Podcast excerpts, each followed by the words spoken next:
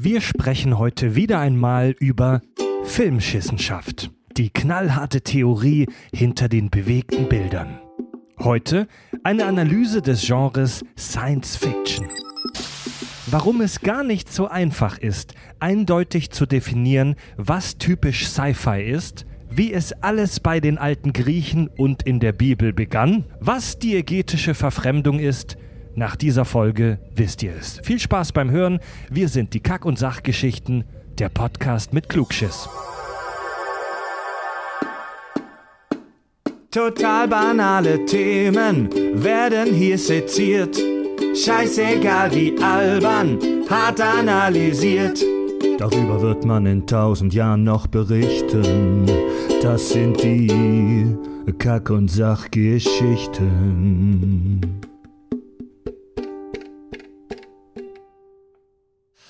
Herzlich willkommen bei den Kack- und Sachgeschichten im Kontaktverbot im Jahr 2020, auch heute im Videochat. Unsere große Corona-Content-Initiative geht weiter, jede Woche eine neue Folge.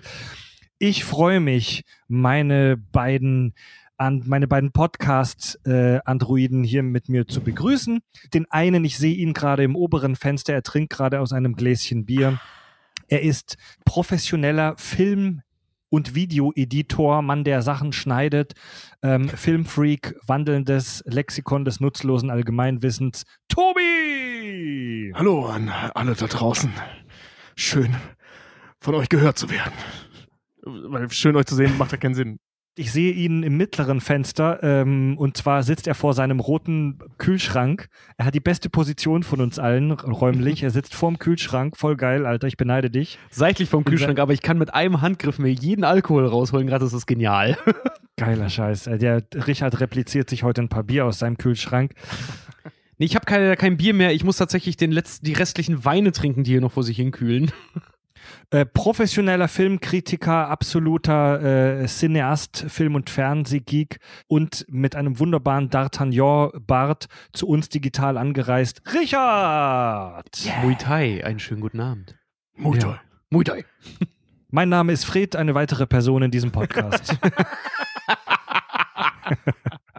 ja, was soll man ja. zu dir groß sagen? Der äh, vor seinen drei monitorigen, überstrahlten Bildschirmen am Arbeitsplatz sitzt und tatsächlich käsiger aussieht als Tobi und ich zusammen. Und das ist eine Leistung. Und, und beruflich kann man sagen, Fred macht genau das gleiche wie ich. Ja, genau. Fred ist ein Abziehbildchen von Tobias und mir. Film- und Fernsehnutten. Ja, ich sehe tatsächlich ein bisschen aus wie ein Alien im Videochat, weil ich drei Monitore um mich rum habe und das ist zwar für mich gut, um die Übersicht zu behalten, aber ich werde voll überstrahlt mit dem ganzen Licht. Leute, wir haben vor ungefähr einem Jahr ein wunderbares Podcast-internes Format ins Leben gerufen, Filmschissenschaft, wo wir über Filmtheorie einfach mal ganz knallhart und trocken und analytisch sprechen. Wir haben vor rund einem Jahr über den Actionfilm gesprochen und damals haben wir auch das Fundament gelegt. Ähm, für dieses Format haben wir ja auch über das, den Begriff des Genres im Allgemeinen gesprochen. Äh, die Folge kam super gut an in unserer Community. Wir haben jetzt, wie gesagt, fast ein Jahr das Format nicht mehr weitergemacht. Das lag aber jetzt nicht daran, dass es uns nicht gefällt, oder? Echt? Fast ein Nö, Jahr? Einfach, wir hatten einfach andere Themen. Man, also dazu muss man ja sagen, unsere Themenfindung ist ja nicht so, dass wir unseren Redaktionsplan aufstellen und dann Dinge abarbeiten, sondern meistens nach der Folge besoffen. Ey, was machen wir eigentlich nächste Woche, ja. Pinky? Keine Ahnung, Brain. Lass mal über das und das sprechen. Okay. Also ähm, ich glaube, das liegt eher daran, dass wir einfach Themen hatten, über ja. die wir äh, sprechen wollten. Ja, Themenfindung mhm. ist so ein bisschen on the fly bei uns halt irgendwie. Ich fand das halt auch. Ich fand das mit den Schissen. Wir hatten es auch ein paar Mal angedacht, ob wir es mal wieder machen. Und dann äh, war aber so, nee, wir müssen noch das machen. Nee, wir hatten uns jetzt auf das geeinigt. Und dann waren irgendwie Schnapsideen, die vorher kamen, wurden vorher umgesetzt. Ähm, aber ich finde ja. das auch ganz gut, weil man muss seine Batterien, nachdem man äh, so ein bisschen aus dem Filmnähkästchen geplaudert hat, muss man sich auch wieder so ein bisschen aufladen. Also wir hatten beim, Ja, beim ja. Actionfilm, wir haben schon sehr viel rausgeballert. Danach war ich auch ein bisschen ausgelaugt, so filmwissenstechnisch, muss ich auch ehrlich sagen. Doch, wirklich, ich war ein bisschen K.O. danach. Also, ich hätte darüber ähm, noch stundenlang quatschen können. Ich liebe Actionfilme. Ja, ich auch, definitiv. Aber ich hätte nicht gleich die nächste Folge äh, gleich mit dem jetzigen Thema, hätte ich nicht, hätte ich nicht also sofort Ja. nächste Woche aufnehmen Ja, können. gut. Ich glaube, der Grund, dass wir das so lange nicht mehr gemacht haben, war eher der große Respekt, den wir vor diesem Format haben, dass wir sagen, das wollen wir nicht hoppla hopp machen, sondern da wollen wir mal wieder was Großes machen. Und jetzt in unserer Quarantäne Corona Content Initiative, wunderbarer Zeitpunkt. Also die Folge heute wird ähm, schwere Kost. Da will Also man sich mal wieder beweisen, dass der Abschluss irgendwas Ja. wert ist. Also die Folge wird ziemlich, die Folge wird ziemlich äh, komplex heute, kann ich schon mal spoilern, aber die wird super geil und für Leute, die sich so ein bisschen für Filmtheorie interessieren, wird die super spannend. Leute, wir sprechen heute über das Filmgenre Science Fiction. Boah. Hey, das passt sogar, das war, ist sogar aus einem Sci-Fi-Film. Ja, ganz aus genau. Inception. Ja. Das, das Bois ist aus äh, Inception. Und ähm, jetzt ist es so, dass das Thema heute so ein bisschen mein Patenkind ist. Äh, ich hatte ja auch meine, meine Bachelorarbeit, Tobi, Richard und ich sind ja alle drei so Filmstudent-Fuzis. Äh, ich hatte meine Bachelorarbeit ja auch zum Genre Science Fiction geschrieben. Das Thema ist so ein bisschen mein Steckenpferd heute. Aber ähm, ich wollte gerne von euch, weil ihr seid ja jetzt auch sehr wissend, probiert doch mal. Ich, also ich probiert doch mal. auf meine was für eine- Visitenkarte, was für eine Tobi da ja, ich sagen, was für, eine, was für eine tolle Ummantlung. Richard, Richard Ohme. Wissend. Also, ich kann jetzt schon mal vorweg sagen, die Definition des Genres Science Fiction, also was ist das überhaupt, ist super schwierig und komplex und ist nichts Einfaches. Ähm, versucht doch mal bitte beide so im, im Miteinander ähm, oder nacheinander, probiert mal nacheinander so einen Versuch, so in kurzen Sätzen unserem Alien, das jetzt auf die Erde kommt, zu erklären, was das Genre Science Fiction ausmacht. Ähm, also jetzt ohne mich tatsächlich äh, in großen Theorien darin vergraben zu haben, weil Fred gesagt hat, bereite dich nicht vor, guck nur Filme, was ich getan habe, was geil war, ähm, würde ich sagen, Science-Fiction-Filme sind im weitesten Sinne, ähm, ist das Science-Fiction ein Hybrid, äh, ein Genre-Hybrid, ähm, also zum Beispiel ein Action, also ein Hybrid aus Actionfilm oder Drama und, und Fantasy und so weiter, also wie zum Beispiel Star Wars. Ähm, und was es zu Science Fiction macht, ist die Erweiterung der filmischen Realität um etwas wissenschaftsbezogenes, das anders ist als unser, in unserer jetzigen Realität. Alter. Sprich Cold Mirror. äh, Black Wow. Mirror, die Idee dahinter. So, du, du nimmst ein, einen Fakt, den veränderst du. Das, das, also, ne, wie zum Beispiel, wenn du Inception nimmst, äh, äh, da ist, ich meine, das oder der Film wird von einem Actionfilm zu einem Science-Fiction-Film dadurch, dass man durch Träume reisen kann. Alles andere Mhm. scheint ja normal zu sein. Oder so wie wir es kennen zu sein. Mhm. Ähm, also da beginnt das und das geht halt bis zu ähm, ja, High Sci-Fi, wo wir dann über Star Trek, über Expans und solche Sachen sprechen. Hm. Also Sci-Fi als erstmal müssen wir definieren, es ist ja ein Filmgenre. Ich glaube, Ähm, es ist ein Hybrid. Sci-Fi, Darüber ja, ja, wird später warte, noch warte, zu warte, sprechen Warte, sein. warte, deswegen, ich, ich will ja, ich will ja gerade versuchen, es zusammen, äh, es irgendwie zu, zu greifen. Also für mich, weil ich habe auch jetzt in Vorbereitung einige Sci-Fi-Filme gesehen. Sci-Fi ist für mich jetzt gerade das, das Genre, das immer die Frage stellt, um auch wirklich einen Film als Sci-Fi auch äh, erkennen zu können, ist immer das Genre, das die Frage stellt, was wäre, wenn? Und zwar nicht auf eine Figur Ja, genau. bezogen, sondern auf uns alle bezogen.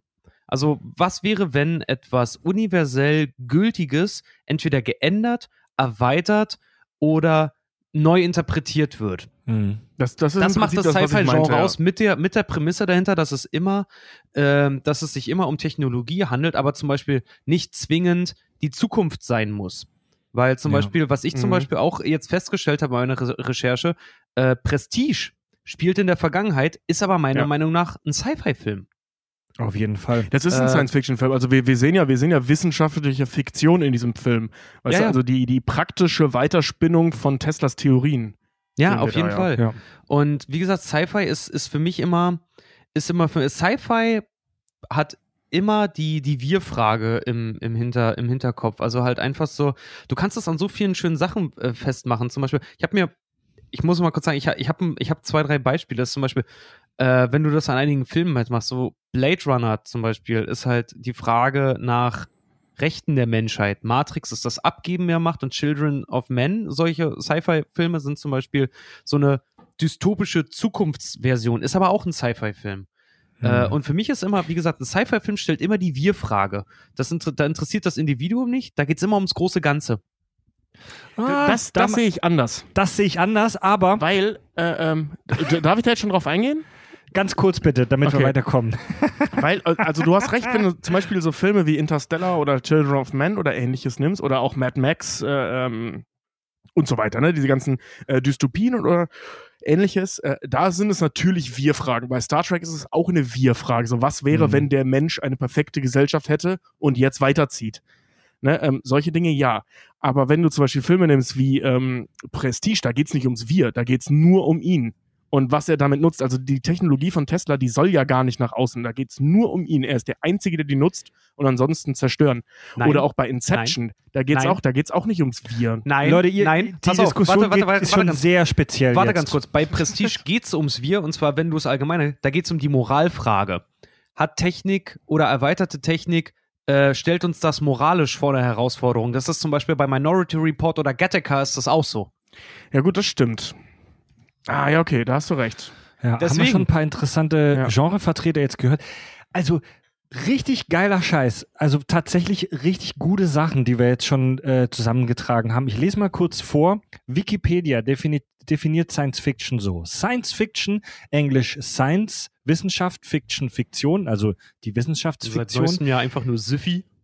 Syfy ist ein Genre äh, im, äh, in Literatur, Film, Hörspiel, Videospiel und Kunst. Charakteristisch sind wissenschaftlich-technische Spekulationen, Raumfahrtthemen, ferne Zukunft, fremde Zivilisationen und meist zukünftige Entwicklungen. Meist, und ja. da, genau, das, das wichtige Wort hier ist meist. Auf 90 Prozent der Dinge, die man heute so als Sci-Fi äh, betrachtet, die Freaks sagen ja auch manchmal SF, ähm, trifft das sicherlich zu, aber nicht auf alle. Ich würde tatsächlich gerne mit euch jetzt mal in die Geschichte der Sci-Fi reingehen, wie sich dieses Genre überhaupt ähm, entwickelt hat und wo das herkommt und was für eine Entwicklung das durchgemacht hat. Äh, über ein absolutes Frühwerk der Science Fiction haben wir hier im Podcast schon gesprochen und zwar in unserer Doppelfolge über die alten Griechen. In der griechischen Mythologie gibt es die Story von Daedalus und Ikarus. Das ist, wenn man so möchte, Echt, der Ochsenficker? vielleicht, das ist, nee, nee, ja doch, Daedalus hat Also- die, Also das Nein, Ochsenfickgestell, das ist Sci-Fi? Der hat das gebaut, der hat den nicht gefickt, Mann. Ja, okay. Das war Also, Leute, wir reden, wir reden nicht über die Ochsenfick-Geschichte. Wenn ihr wissen wollt, was es damit auf sich hat, hört euch mal unsere griechische Mythologie-Folge an. Ähm, die bekannte Geschichte, in der Daedalus, der große Ingenieur, das Fluggestell für Icarus gebaut hat. Ja. Das ist Science Fiction, Ja. stimmt. oder? Ne? Ja. Klar, würde ich, würde ich auch genauso, genauso unterschreiben. Es ist die äh, Voraussicht dessen, wozu der Mensch mal in der Lage sein wird. Ja, aber du kannst, du kannst ja im Prinzip noch weitergehen. Ähm, ich müsste jetzt mal googeln, ich versuche das gerade so ein bisschen nebenbei zu machen, während ich rede, ähm, dass hier zum Beispiel die Geschichte der Arche Noah auch Science Fiction ist. Und ich glaube, die ist älter als die griechische Mythologie. Also, bin mir nicht wenn ganz wir sicher. das schwimmen, wirklich- schwimmen oder auf, der, auf, dem, auf, dem, auf dem Wasser fahren konnten die Menschen ja schon. Wenn, Nein, wenn nein, aber die Noah Arche, jetzt, ich rede von jetzt der Arche, diese riesige, dieses Ja, Mann. riesige Teil. Also das ist ja Ah. ein Schiff, das zu der Zeit völlig unbaubar war. Leute, Also in der es ist schwierig, eine Bibelgeschichte Stopp. als Science Fiction Leute, zu betiteln. Disku diskut hängt euch mal bitte gerade, Okay. es tut mir wahnsinnig leid, aber diskutiert, äh, hängt euch mal bitte jetzt gerade nicht auf solchen Kleinigkeiten auf. Ähm, wenn das muss wir, jetzt aber wir, ausdiskutiert werden. wir, werden, wir fassen das ja sehr breit. Guck mal, bei Icarus haben wir eine neue Technologie. Ich weiß, das klingt weird, wenn wir von Technologie sprechen bei einem Holzgestell, mit dem jemand fliegt, aber das ist eine neue Technologie. Bei der Arche Noah Story zum Beispiel haben wir ein Schiff, das so riesig ist, dass alle Tiere reinpassen. Genau, Das ist eine, das ist eine Technologie, die die Leute damals nicht hatten. genau. Der also jetzt, Turm, der Turmbau zu Babel in der Bibel könnte man, wenn man ganz weit das fasst, sogar fast auch als, Techno äh, als ähm, Sci-Fi-Story interpretieren. Nein, im, im Prinzip ist es das, weil ähm, also in der Lage waren die Menschen damals nicht, sagte Yoda, Ja. äh, so, solche riesigen ähm, Gebäude zu bauen. Also wir reden, wir sind nicht mal in der Lage, solche riesigen Gebäude zu bauen. Das Ding sollte bis in den Himmel gehen. Ja, wir haben Wolkenkratzer, Ja, aber wir kommen nicht darüber hinaus, so dann brechen die Teile irgendwann zusammen. Und ich, die haben den, wenn ich das recht im Kopf habe, nie zu Ende gebaut, weil dann wurden sie ja durch diese Sprachnummer unterbrochen. Aber Mhm. theoretisch waren sie in der Lage, einen Turm zu bauen, der so hoch ist, wie es damals technisch nicht möglich ist und heute nicht möglich wäre. Und bei der Arche halt genau das Gleiche. Also die, die Menschheit und die Schifffahrt war zu dem Zeitpunkt nicht so weit, als man die Geschichte erzählt hat, Ja. etwas zu bauen, das so ist. Das ist im Prinzip das gleiche wie, wie wenn du dir Star Trek anguckst. Wir sind auch nicht in der Lage, die Enterprise zu bauen. Ja. Na okay, gut. Unter, unter dem Aspekt gebe ich, dir- gebe ich dir recht, ja. Und als, als erstes wirklich klassisches Science-Fiction-Werk in der Literatur gilt dann Mary Shelleys Frankenstein 1818. Einer meiner So. absoluten Lieblingsbücher. Großartig. Geil, oder? Ja. Ich habe mir das so ich, cool. ich habe mir das als Hörbuch mal reingezogen, als ich im Krankenhaus lag und auf Drogen war. Das war echt abgefahren. Ja, vor allem, weil das alles so aus der Ich-Perspektive erzählt ist. Ich glaube, wenn man so schön aus, aus, auf Morphium ist, fickt einen das richtig. Ja.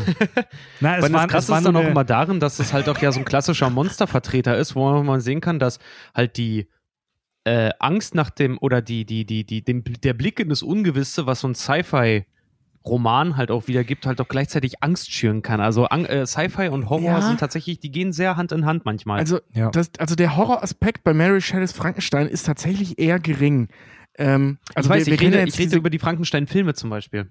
Die als Ja, genau, aber klassischer rede Vertreter jetzt- des Horrors gelten. Ja, da sind wir aber noch nicht. Ja, aber Da reden, wir reden wir ja gar nicht. Richard, darüber reden wir gar nicht. Wir reden über Mary Shelleys Frankenstein. Ja, wir, sind noch, wir sind noch im Jahr 1818 Genau. beim Buch Frankenstein. Und äh, da ist es halt so, also wir sind da zum Beispiel bei Mary Shelley sind wir viel näher ähm, an so Geschichten wie Expanse oder oder äh, ähm, oder auch äh, Star Trek ähm, als am Horrorgenre, weil da Mhm. geht es halt, also in diesem Buch Mhm. geht es nicht um irgendwelche Effekthaschereien und nicht, äh, also wir reden nicht über ein Monster, sondern wir reden über einen künstlich erschaffenen Menschen, der aufgrund mangelnder ähm, Erziehung und mangelnder Erfahrung von Liebe sich völlig falsch verhält in der menschlichen Gesellschaft. Die und Bücher das das alles Buch retropespe- äh, retropes retrospektiv äh, ähm, äh, durcherlebt. Ne? Also der hat Ja. das alles schon erlebt, ist jetzt in der Lage zu sprechen und zwar sehr, sehr gut sogar und erzählt uns praktisch diese Geschichten auf verschiedenen Ebenen. Und Ähm, ähm, deswegen sind wir, also wir sind eher in einem, in einem Gedankenspiel über künstliches Leben als bei Monstergeschichten. Das stimmt. Also bei in dem, im Buch Frankenstein geht es um diesen Wissenschaftler Frankenstein, der, wie du schon gesagt hast, Tobi, künstliches Leben erschafft. Der Ja. baut sich einen Androiden im Prinzip zusammen. Das, was Ja. die Leute im Jahr 1818 als einen Androiden angesehen hätten. Und in diesem, in diesem Buch ähm, beschreibt er wirklich, wie er Experimente macht und mit so Galvanismus, mit Stromschlägen Leichenteile bewegt. Und für uns heute wirkt das natürlich super oldschool und alter Scheiß, 19. Jahrhundert und so. Für damals war das absolut neuartig, dass man Wissenschaft einbaut in so eine Geschichte. Allein das schon Ich war völlig sagen, revolutionär damals. Ich wollte gerade sagen, weil überleg dir mal halt einfach die, die Prämisse dahinter, halt äh, durch Stromschläge Leichenteile ähm, zum Leben zu erwecken.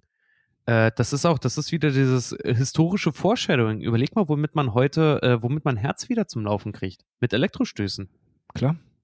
Ja, klar. Also Ja. die Idee, dass das Elektrizität halt einen Körper äh, nicht nur schädigen, sondern auch gut tun kann, ist da schon verankert. So, Mhm. das ist schon echt clever. Also Sci-Fi Und sind so ein bisschen, sind immer die, ich sage ja immer, die, die die Frage stellen, was wäre wenn? Was, wenn das Ja. möglich wäre? Im Laufe des 19. Jahrhunderts kamen dann immer mehr Geschichten, in denen, naja, ich sag mal, wunderbare oder merkwürdige Ereignisse mit mehr oder weniger wissenschaftlichem Hintergrund erklärt wurden. Stichwort Jules Verne zum Beispiel. Auch mega Ja. cool. Mhm. Das sind halt dann immer so Abenteuergeschichten, wo die so ein bisschen over the top gehen und das wird dann mit so einem leicht wissenschaftlichen Anstrich versucht zu erklären. Ja, Ja, nur vor allen Dingen das ja in- in, Übertriebene, ähm, das 1000 Übertriebene, das, das Nicht-Menschen, das Greifbare wird halt mit Wissenschaft erklärt, wie 20.000 Meilen unter Meer halt so, ne? Kein U-Boot schafft das, aber Jules Verne hat eine Story dazu. So, mega cool. Ja, der, der hat im Prinzip, also ich habe das vor Jahren mal gelesen, ähm, und äh, äh, im Prinzip, das kennt man ja auch, die, die, diese Story, äh, beschreibt er die Funktionsweise eines Atomreaktors Mhm. in diesem Ja. U-Boot. Also, dass sie da, ähm, die, dieser ganze Antrieb funktioniert halt eben, äh, wie sagt er das so schön, das Teilchen, oder nee, dass das winzige Einheiten oder so ähnlich nennt er das, äh, äh, gespalten werden und durch diese Energie läuft dieses U-Boot. Und du sitzt dann halt so, ja, ey, Alter, du beschreibst gerade einen Atomreaktor. Aber halt eben, wann war das? Hat- 1890 oder sowas? Hat Jules Also Verne das ist nicht, schon- nicht sogar auch eine Story geschrieben, wo äh, Leute auf dem Mond landen und das wohl halt auch ziemlich gut äh, vorhergesagt? Also, Also es heißt vorhergesagt, das aber halt, sein, halt ja. äh, sich logisch zusammengesetzt. Also es gibt von Jules Verne, ähm, fuck, wie war der Titel der Geschichte? War der auch die Reise zum Mond? Die habe ich auch mal als Hörbuch Von der Erde zum Mond. von, der, Erde, zum Mond. Genau, ich wollte Genau. sagen, ich kenne das auch. Die Genau, die habe ich auch als Hörbuch mal konsumiert. Tatsächlich geht diese Story aber zu 90 Prozent spielt die auf der Erde und 90 Prozent der Story besteht aus so einem Waffenclub, die darüber diskutieren, wie sie es schaffen, ein Projektil zum Mond zu schießen. Und am Ende wird aus Versehen dann ein Mensch mitgeschossen und verreckt dann auch da in der Umlaufbahn vom Mond. Das sind aber die letzten fünf Prozent vom Buch. Aber das kann ich auch empfehlen, das ist mega spannend. Ja. und äh, als erster Science-Fiction-Film gilt Le Voyage dans la Lune Mhm. aus dem Jahr 1902. Die, äh, der gilt- Klassiker mit dem Mondgesicht, ne? Ja, gilt auch als einer der aller, allerersten aufwendigen Kinofilme. Da schießen die einen Menschen zum Mond und er landet dann auf dem Mond und auf dem Mond trifft er dann irgendwelche Aliens, die da, die da absiffen. Und das war für die damalige Zeit ein absoluter Blockbuster. Das war Und- so das Terminator, das war so das, das Terminator beziehungsweise Transformers des, des Jahres 1902. Ey, man muss dazu sagen, der Film, äh, den gab es relativ schnell, ich weiß gar nicht, ob schon bei Kino-Release, aber relativ schnell auch in Farbe. Ähm, zu einer Zeit, wo Farbfilm noch nicht existierte. Also der ist halt, ähm, wie hieß der Dude nochmal, der den gemacht hat? Lü- äh, Millier, ne? Ja, Georges so. Méliès. Georges Georges Méliès, Méliès. ja. Ähm, der ist halt hingegangen und hat, äh, ich glaube sogar selber, ähm, jeden einzelnen Frame mit, mit Farbe angemalt. Also Mhm. Frame heißt, ähm, wir kennen ja alle diese Filmstreifen und in Filmstreifen sind immer diese Kästchen, wo die Bilder drin sind. Das ist ein Frame. Und ähm, die haben, glaube ich, damals, wenn ich mich recht entsinne, mit 16 Frames die Sekunde gedreht. Der Film geht, glaube ich, neun Minuten oder sowas. Oder Nee, 10. das war noch Handkamera, Tobi. Das waren äh, 8 bis 12 Frames, je nachdem, wie schnell der Kameramann gedreht hat. Nee, wirklich. So, ah, stimmt, ja, stimmt, okay. nachdem, wie schnell Ja. er gekurbelt Doch, doch, doch, Ja. auf jeden Fall. Ja, du ja, musst dir stimmt, mal, stimmt, musst dir stimmt, mal ja. Making-of. Es gibt sogar Making-of-Aufnahmen von ähm, Charlie Chaplin-Film. Da siehst du richtig, wie der Kameramann äh, halt wirklich versucht, gleichmäßig zu Mhm. drehen. Heute passiert das automatisch. Früher musstest du halt gleichmäßig Ja, drehen, weil stimmt. sonst ging der Film, wurde der Film zu schnell belichtet. Voll geil. Ja, aber der hat halt, äh, ähm, ne, das muss man ja wegtun. Sagen wir mal im Schnitt, der hat 10 Frames gehabt, also 10 Bilder pro Sekunde. Der Film geht dann irgendwie was, wie gesagt, 16 Minuten geht er, glaube ich. Ähm, geht 16 Minuten, kannst du ja durchrechnen, ne? Also 16 Minuten, wie viele Sekunden das sind, A, 10 Bilder hat er mit der Hand oder irgendwer mit der Hand angemalt, Hm. damit dieser Film in Farbe stattfindet. Total abstrus. Der ist noch nicht lang. Ja. Ich glaube, der ist nur 15 Minuten lang oder so, aber Ja, das 16 zur Minuten damaligen, ja, zur damaligen Zeit halt ein absolutes, absolutes Ding irgendwie, ey. Ja. Das ist auch total Und heftig, wenn ihr, wenn ihr mal gesehen habt, ich habe den im Studium gesehen, äh, der hat auch für die Zeit, der hat äh, wahnwitzige Effekte, also wie gesagt, für die damalige Zeit wahnwitzige Effekte damit eingebaut. Der hat Doppelbelichtungen und schon die ersten Blenden und Schwenks und so, äh, nicht Schwenks, äh, halt Blenden und Wischeffekte und sowas da halt drin gehabt. Und wie gesagt, do Film doppelbelichtet und äh, Mhm. Perspektivwechsel und sowas. Alles, also wirklich krasser Scheiß. Ja. Hat man nie, Das- hat man, hat man danach erst wieder bei Fritz Lang dann gesehen. Der äh, Begriff Science Fiction, den gab es damals noch nicht. Also ähm, diese Sachen von Jules Verne, Jules Verne, Jules Verne, Jules Verne und so weiter, H.G. Wells etc., die liefen damals meistens so in der Buchhandlung, sage ich mal, unter dem Begriff außergewöhnliche Reisegeschichten oder Abenteuergeschichten. Ähm, der Begriff Science Fiction tauchte erst in den 20er Jahren auf ähm, als Genrebezeichnung in sogenannten Pulp-Magazinen. Das waren halt so, so Groschenromane, ne? so, so billig. Ja. Taschenbücher. Ja. Und in den 20ern gab es dann auch so einen weiteren Meilenstein in der Sci-Fi-Filmgeschichte. Da, das war ja damals noch eine Zeit, das finde ich fand abgefahren, wenn man da heute dran denkt. Das war eine Zeit, wo deutsche Filmemacher noch die absolute Weltelite waren. Also Ja. früher war nicht Hollywood das große Filmding. Früher haben alle geguckt nach Deutschland und gesagt, gesagt, Alter, zieh dir die Deutschen rein, was die für Filme machen. Alter, Äh, das heute ähm, das Sitcom-Licht im Studio, also einmal eingeleuchtet und alles steht. Das hat ein Deutscher erfunden. Das ist von Fritz Lang. Ja. Das Sitcom-Licht, Ja, so wie wir es kennen bei ja, Two and a Half Men, Big Bang Theory etc. pp. Das hat Fritz Lang sich ausgedacht. Also es, nein, es gibt viele Dinge, die, äh, ähm, also auch deutsche Kameratechnik äh, ähm, ist großartig, wenn wir über Ari oder sowas sprechen. Ja, ich wollte gerade sagen, die ganze das Welt heißt, mit also, da, ja, also äh, darum geht es ja gar nicht. Also ist, das künstlerische Schaffen ist ja eher das Problem. Ich Mhm. meine, wenn man bedenkt, dass man früher Nosferatu jetzt halt eben aus dem Horrorgenre oder eben äh, ähm, Metropolis aus, aus, aus der Science Fiction, ähm, dass das deutsche Filme sind und vergleicht Mhm. das mal mit Klassenfahrt 2.0 oder wie der Ja. Scheißfilm hieß. Also Ich Ja. weiß, ich verstehe es auch nicht, wie wir uns von, von, von, von äh, den Machern oder den Meistern des expressionistischen Films zu sowas wie Fuck You Goethe halt entwickeln konnten. Aber Das kann, das kann ich dir ähm, sagen. das, das ist mal eine andere Filmschissenschaft-Folge. Ja, da, da müssen wir nochmal drüber Fritz Lang, sprechen. Ja. Fritz Lang wollte ich gerade äh, erwähnen, so ein absolut legendärer deutscher Filmemacher aus dieser Zeit, aus den äh, 20ern. Der brachte damals den Film Metropolis raus. So ein ultra krasser Vorreiter, wirklich eine der Mutter, Mütter der, der Science-Fiction-Filme. Auch eine super abgefahrene Geschichte, die wir heute auch in Filmen wiederfinden, wo es so eine superreiche Oberschicht über der Erde gibt und dann gibt es so eine super arme Arbeiterschaft unter der Erde und dazwischen gibt es die Maschinen, die bedient werden müssen und am Ende lehnt sich die Arbeiterschaft dann gemeinsam auf, angeführt von so einer Androidenfrau. Es Ja. ist ein super, super, super abgefahrener uralter Film und äh, wie gesagt für das Genre absolut prägend. Vorreiter. Ist Ja. auch bis mein- heute auch in jedem Genre, äh, Quatsch, in jedem weiteren Film in irgendeiner Art und Weise kopiert. Die Roboter-Lady bei Fritz Lang ist halt zum Beispiel C3PO oder der, der Roboter aus, Ja. aus ähm, äh, hier, verschollenem Weltall, wie heißt es denn hier? Die Robinsons. Hatten wir als letzte Folge. Ja. Ähm, Gal nicht Galaxy Gefahr, Quest. Ne? Will Robinson. Scheiße, wie heißen sie denn nochmal? Die Robinson. Lost in Die Space. Robinson. Lost in Space. Äh, aber äh, wie gesagt, und Fritz, äh, Fritz Lang in seiner, in seiner Schaffenskraft da halt auch wieder, hat schon den Grundstein gelegt, ne? Da sieht man schon diese, diese dunklen, dystopischen Zukunftsvisionen halt einfach heute. Ja. Wie, Metropolis war meine erste Blu-ray zum Beispiel auch, ne? Weil ich mir den gewünscht habe damals aktiv. Ähm, aktueller denn je. Supergeiler Film. Also Ja.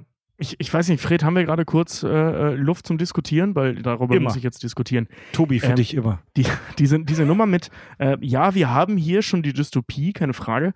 Ähm, die Dystopie ist aber keine Erfindung des Science Fictions. Also die Dystopie ist halt viel, viel älter. Ne? Ich meine, wenn man jetzt sagt, okay, Dystopien sind automatisch Science-Fiction-Filme, weil da etwas passiert, das halt, ähm, ich sag mal, noch nicht Mhm. stattgefunden hat, ähm, dann stimmt das bis zu dem Punkt, wo man davon ausgeht, dass die Dystopie ausgelöst wurde durch etwas, das aus der Wissenschaft kommt. Aber Tobi, du magst, Mhm. also du magst recht sein, ich kenne mich jetzt nicht gut genug in Literatur aus, um dir da Dystopien aus dem frühen 19. Jahrhundert aufzuzeigen, aber es sagt ja auch niemand, dass Dystopie automatisch gleich Science Fiction bedeutet. nein, nein, aber Richard, Richard Nein, nein, nein, ich sagte halt Aber- nur, dass das Science, Science Fiction im Filmischen Ja. sich halt oft auch mit diesem Aspekt der Dystopie, Ja. nämlich der maschinell Sehr geschaffenen. Dystopie Ja, so rum, ja. und zwar Genau, ja. dem, dem vom Menschen geschaffenen technologischen Elend, und zwar, dass wir uns selber Genau, uneffizient zum dem machen, was wir erschaffen können. Also Ja, nee, so rum, ja, nee, weil du hast es gerade andersrum ausgedrückt. Und deswegen war ich gerade ein bisschen Okay, irritiert. gut, war, war Ja. so nicht gemeint. Ja, ja, nee, Aber so, so rum auf jeden Fall. Also gerade gerade dieser Punkt, Entschuldige Fred, aber gerade gerade dieser Punkt, äh, ähm, den, ich finde den total spannend, dass halt die Science Fiction im Prinzip von Anfang an, wenn man so will, also seit Metropolis, ähm, davon ausgeht, oder halt auch schon hier bei, bei äh, von der Erde zum Mond von Jules Verne, davon ausgeht, dass der Mensch sich durch, durch die Technologie zugrunde richtet. Wenn Ja, wir jetzt von, von der Erde zum Mond, okay, da sterben sie dann halt, weil, weil die Idioten sind. Aber Metropolis, da ist das ja tatsächlich ähm, Teil der Gesellschaft. So, ne? Mhm. Also seit die Idee existiert, Science Fiction äh, vor allem im Film halt eben unterzubringen, gibt es die Idee, dass die Maschinen uns irgendwann ersetzen. Und ich glaube, ähm, das hatten wir schon ein paar Mal in den Kack- und Sachgeschichten, dass das so ein, so ein, so ein absoluter Dauerbrenner generell der, äh, unter, den, unter den globalen Ängsten ist. ja, dass Also unsere eigene jedes Mal, wenn was Innovation. Technisches erfunden wurde, glaubt der Mensch, fuck, jetzt werde ich ersetzt. ja, Und, so, äh, und seit der Industrialisierung, wann war das so, 18. bis 19. Jahrhundert, ähm, ist das ja auch tatsächlich dann im großen Stil vorgekommen. Also da war es dann mehr als nur ein Flug, dass man jetzt nicht mehr drei Mhm. Landarbeiter braucht, sondern nur noch einen.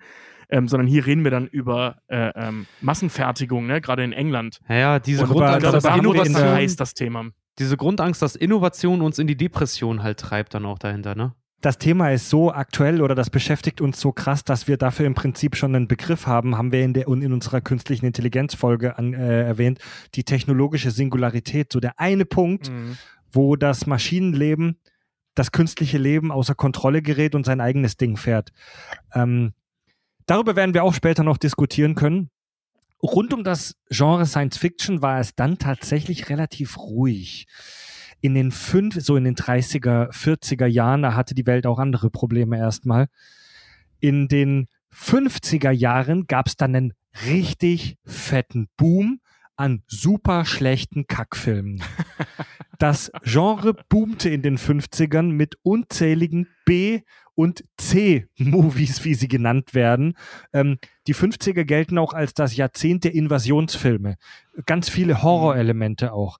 Da gab es wirklich eine Schwemme an so Bullshit-Filmen, wo ähm, Styropor UFOs, wo man die Fäden oben noch sieht, dann äh, ein schlechtes Modell von Washington DC angreift. Ist das vielleicht Ja. ausgelöst durch die, durch die Ja. äh, ist das ausgelöst durch die ähm, durch Hiroshima und Nagasaki? Äh, das ist, also so meinen viele Filmtheoretiker, das ist ausgelöst allgemein vor die Angst, äh, ähm, durch die Angst vor den Kommunisten. Die Amis hatten damals, äh, also Beginn des Kalten Krieges, Ostblock und Amerika, so die Fronten verhärten sich. Und ganz oft hat man in diesen Filmen so Aliens oder irgendwelche komischen Roboterfeindwesen, die so einen, ähm, die so so, so, so kollektiv agieren, ne? Also so eine, die Angst vorm Kommunismus. Also so, dass das kollektive Alienwesen ist keine Erfindung von Star Trek The Next Generation, sondern Mhm. das war in diesem Jahrzehnt ganz stark vertreten. Ganz oft waren das auch Insekten. Ganz oft waren die Aliens Insekten. So kann man interpretieren, aufgrund der Angst vorm kollektiven Kollektivstaat des Sozialismus, des Kommunismus. Also ich Ja. finde, ich find, so weit weg ist der Gedanke jetzt erstmal nicht. Nee, überhaupt nicht. Finde ich auch nicht. Vor allen Dingen, es liegt halt auch wieder, es liegt schon wieder, also das, das Genre ist auch so schön, weil es sich äh, immer wieder auch ähm, weiterentwickelt. Weil Actionfilm, Actionfilm hatte ja zum Beispiel, als wir darüber gesprochen hatten, irgendwann so eine, so eine, so eine Stagnation, ne? Und Sci-Fi Mhm. entwickelt sich aber stetig weiter aufgrund, weil, ja gut, wir, wir Menschen, Ist das wir so? werden immer Ängste Wir sind, haben. Leute, wir sind Ja, ja, noch nicht am Ende der Geschichte. Wartet's noch ab, wartet's noch ab. Okay. War das, die, also dieses, die Diskussion ist gut, Richard. Lass die mal in zehn Minuten führen. Okay. Ähm, also in den, fün in den wahnsinnig viel Bullshit in den 50ern. Und ich hatte, in, ich hatte in meiner Jugend, ich hatte so als 18, 19, 20-Jähriger, hatte ich mal eine Phase, wo ich mir aus der Stadtbücherei in Pforzheim viele dieser alten Bullshit-Filme ausgeliehen habe und mir angeguckt habe. Es gab aber auch äh, Perlen in dieser Zeit, wie zum Beispiel äh, Krieg der Welten. Tobi hat es gerade schon erwähnt. Ja, die Verfilmung des, ähm, Des äh, Radiodramas. des Radiodramas Genau. Und ähm, des Hörspiels. des Hörspiels, genau. Da gibt's ja auch, da gibt's ja auch diese Geschichten, dass das als Hörspiel im Radio kam und dass das dann ähm, zu einer Massenpanik geführt hat. Was Zu allerdings Recht, nur- Alter, überleg mal, was die für einen Scheiß da erzählen. äh, was ich leider, Krieg der Welten ich, hat den Prototypen des, des, des Lasers äh, äh, äh, äh, wie sagen wir, be, be, befürwortet, beschriftlicht, befür, be, bewortschriftlicht und uns, äh, und uns näher gebracht. Dazu muss man leider sagen, auch wenn es langweilig ist, dass diese Geschichte ein kleiner urbaner Mythos ist, beziehungsweise eine Übertreibung. Es war wohl so, dass damals schon besorgte Briefe und Anrufe im Sender eingingen, aber jetzt nicht viel mehr als eine Handvoll. Es ist nicht so, dass es da eine Massenpanik in den USA gab. Ja, Ja. ich, wün- ich wünschte, die Geschichte wäre wahr. Ich weiß, Ja. ich weiß nicht, ob er das Hörspiel mal gehört hat. Das ist halt echt schon ganz cool gemacht. Also der Ja. Orson Welles, der wusste ja nun mal, was er tut. Ja. Und ähm, ich, ich hätte es wirklich, ich hätte es ihm gegönnt, dass es eine echte Panik gegeben hätte mit so einer blöden Geschichte. Das wäre so geil gewesen. Es ist immer so die Schwulen in der Unterhaltungs, in den Unterhaltungsmedien, ne? Immer übers Ziel hinausschießen. Ja. H.G. Wells übrigens, ne? nicht Orson Welles. Ja. Verwechselt man gerne. Oh, stimmt, ich ja. Oh, immer. ich habe ich hab Orson Welles auch äh, warte Orson mal, Welles ja, aber. Orson Welles hat das doch, äh, ähm, der hat das Hörspiel gemacht. Ja. Also Echt? das Buch ist von H.G. Wells, aber Orson Welles hat das Hörspiel gemacht. Oh Mann, ey. Zwei die machen es einem aber auch nicht leicht. Nee. Die machen es einem nicht leicht mit den Namen. Ja, ja oder eine, eine Perle aus den 50ern zum Beispiel für Leute, die da Bock drauf haben und gerade zu Zeiten von Corona Zeit haben. Guckt euch mal The Forbidden Planet an, im deutschen Alarm im Weltraum. Das ist auch so ein Sci-Fi-Schinken aus der Zeit. Klingt wie ein Ähm, ultra, ultra geiler Porno. Der ist, der ist, wenn man den heute anguckt, muss man, lacht man sich einen Arsch ab. Für die Oh, damalige ja, Zeit hatte der eine mega hohe Production Value, Value, war einer der frühen Filme von Leslie Nielsen, den wir heute aus der nackten Kanone kennen. Ist das einer von Gott, diesen euch die Filmen, Fotos wo an, da dann, war er noch nicht grau. ist, Ey, dann, da ist, das einer, ihr- ist das einer von diesen Filmen, wo halt auch so Weltraumluft ins Space Shuttle eindringt und dann alle Masken aufsetzen äh, und dann einen Knopf drücken und plötzlich atmen können? Also über die, Au wirklich nur so Brillen aufsetzen und dann plötzlich atmen Nee, können. nee, aber, nee, aber das kennt, der- das kennt man tatsächlich. Also ich habe ihn auch nie gesehen. Ähm, aber A, es ist echt schräg, Leslie Nielsen mit dunklen Haaren zu sehen. Und Ja. B, diese Roboter, die darin vorkommen, die kennt man. Die Ja. sind, die sind echt kultig. Das Okay. ist, äh, das ist auch da, das ist auch das Erbe von Alarm im Weltraum. Der Roboter, der hieß Robbie, der Roboter. Und der ist im Prinzip in die Popkultur eingegangen, Robbie, der Roboter. Wenn ihr, wenn ihr mal nach Alarm im Weltraum googelt und diesen Roboter seht, ähm, das ist die Form, wie wir uns heute den klassischen Retro-Roboter vorstellen. Bänder Alarm, aus Future Alarm, im, Alarm im Weltall. Genau, sorry, Alarm im Weltall. Äh, Bender aus Futurama ist eine Persiflage auf diesen Roboter, den wir da sehen. Geil. Weil Ja, stimmt, es der gibt sieht in diesem aus. Film es gibt in diesem Film eine Szene, wo der Smoothie, der Raumschiffkoch, den Robbie darum bittet, ihm mehrere Tonnen Whisky herzustellen. Und der macht das dann und gibt ihm halt tonnenweise Whisky, weil der Typ alles herstellen kann, der Robbie. Und ähm, ich bin mir sicher, dass, dass Benders Alkoholsucht eine Anspielung für die Geeks an diese Szene und an diesen Film sind. Ja. Oh, das wäre natürlich richtig cool. Ich wollte gerade sagen, das Ja. äh, gibt Future, das, als ob ich Futurama nicht schon, nicht schon genug geliebt habe, aber das, das macht es noch besser. Ja. Aber gut, die Autoren von Futurama haben sich auch mal bezeichnet als äh, die intelligentesten Schreiber in Hollywood. also die haben schon Ahnung von vielen. In den äh, 60ern ähm, bekamen diese Filme dann ein plötzlich deutlich höheres Produktionsbudget. Also da wurde der Science-Fiction-Hollywood-Film praktisch erwachsen. Und damals kamen dann zum Beispiel auch Meilensteine wie 2001 Odyssee im Weltraum. Der kam 1968 raus. Und wenn du die beiden mal vergleichst, ähm, Alarm im Weltall aus den 50ern, 56 und Odyssee im Weltraum, der rund zehn Jahre später kam. Alter, das sind, das sind Welten, die dazwischen liegen. Space Vergleich Odyssey, diese beiden Filme mal, Space das Odyssey, sind Welten. Space Odyssey ist für mich auch das, was ich vorhin so aufgezählt habe, an, an, an wie, wie ähm, Sci-Fi-Filme auch immer gesellschaftliche Fragen angehen, Alter. Space Odyssey greift einfach alles ab. Deswegen Ja, für mich also auch persönlich, er ist kein, kein, keiner der, der, der besten Filme, aber ich glaube, einer der besten Sci-Fi-Filme, die äh, jemals gemacht wurden, weil er auch so viele Grundsteine gelegt hat. Weil das, was du heute in Space Odyssey siehst, das ist heute äh, in so vielen Filmen immer noch aktuell. Ich habe jetzt Passengers neulich, neulich gesehen, auch wieder an Space Ja. Odyssey erinnert worden. Und überleg mal, der ist von Also, ja. 2017, glaube ich, oder? 17, Ja. 16? Ich weiß es nicht 16, genau. 16, 17, ja. Ähm, was Fred jetzt sagte, so, ja, das stimmt, äh, da, da ist ein riesen Unterschied in diesen zehn Jahren. Da muss man auf der einen Seite dazu sagen, in den zehn Jahren passiert technisch grundsätzlich viel im Kino, also immer. Hm. Und ähm, also du kannst ja auch die 20er nicht mit den 30ern vergleichen, rein äh, technisch jetzt. Nee, Das alleine Ton und man, man unter. Jetzt lass mich doch mal ausreden, Alter.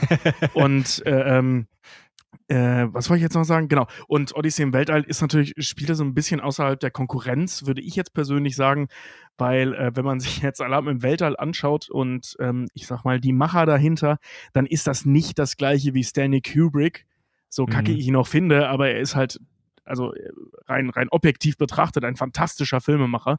Also da ist es so ein bisschen, als würdest du den Batman von 89 mit Nolans Batman vergleichen. Ähm, so, Mhm. ja, jeder, jeder hat seine Daseinsberechtigung auf seine Art und die sind beide schön auf ihre Art.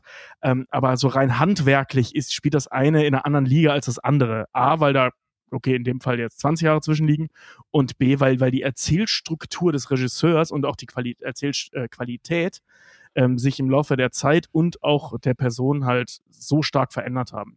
Mhm. Und was ich noch zu, zu ähm, Space Odyssey sagen muss, äh, ich finde den total kacke. Ich, ich hasse diesen Film. Space, Space Odyssey ist ein Film, da Ja. bin ich jetzt mal ganz ehrlich und offen. Ähm, der ist nicht hundertprozentig gut gealtert, weil der so langsam und Ja. so ruhig ist. Ja. Das ist jetzt, Leute, wir sind hier unter uns im Podcast. Das ist ein Film, den guckst du dir an, wenn ihr zwei gute Kumpels am Start habt und ihr was zum Kiffen habt. Ja. Ja. Ich bring's, also nicht, dass ich sowas machen würde. das ist ein Film, den man überzuckert sich anguckt. Ich fand halt Space Ja. Odyssey immer dahingehend geil, weil er so viele Grundsteine gelegt hat für heutige Filme. Dafür, dafür lobpreise ich den sehr. Ich gehe vollkommen damit, dass Ja. ich äh, bei Tobi, dass ich sage, der ist mir auch, der ist mir um einiges viel zu langsam mittlerweile. Aber es war halt die Zeit Ja. damals.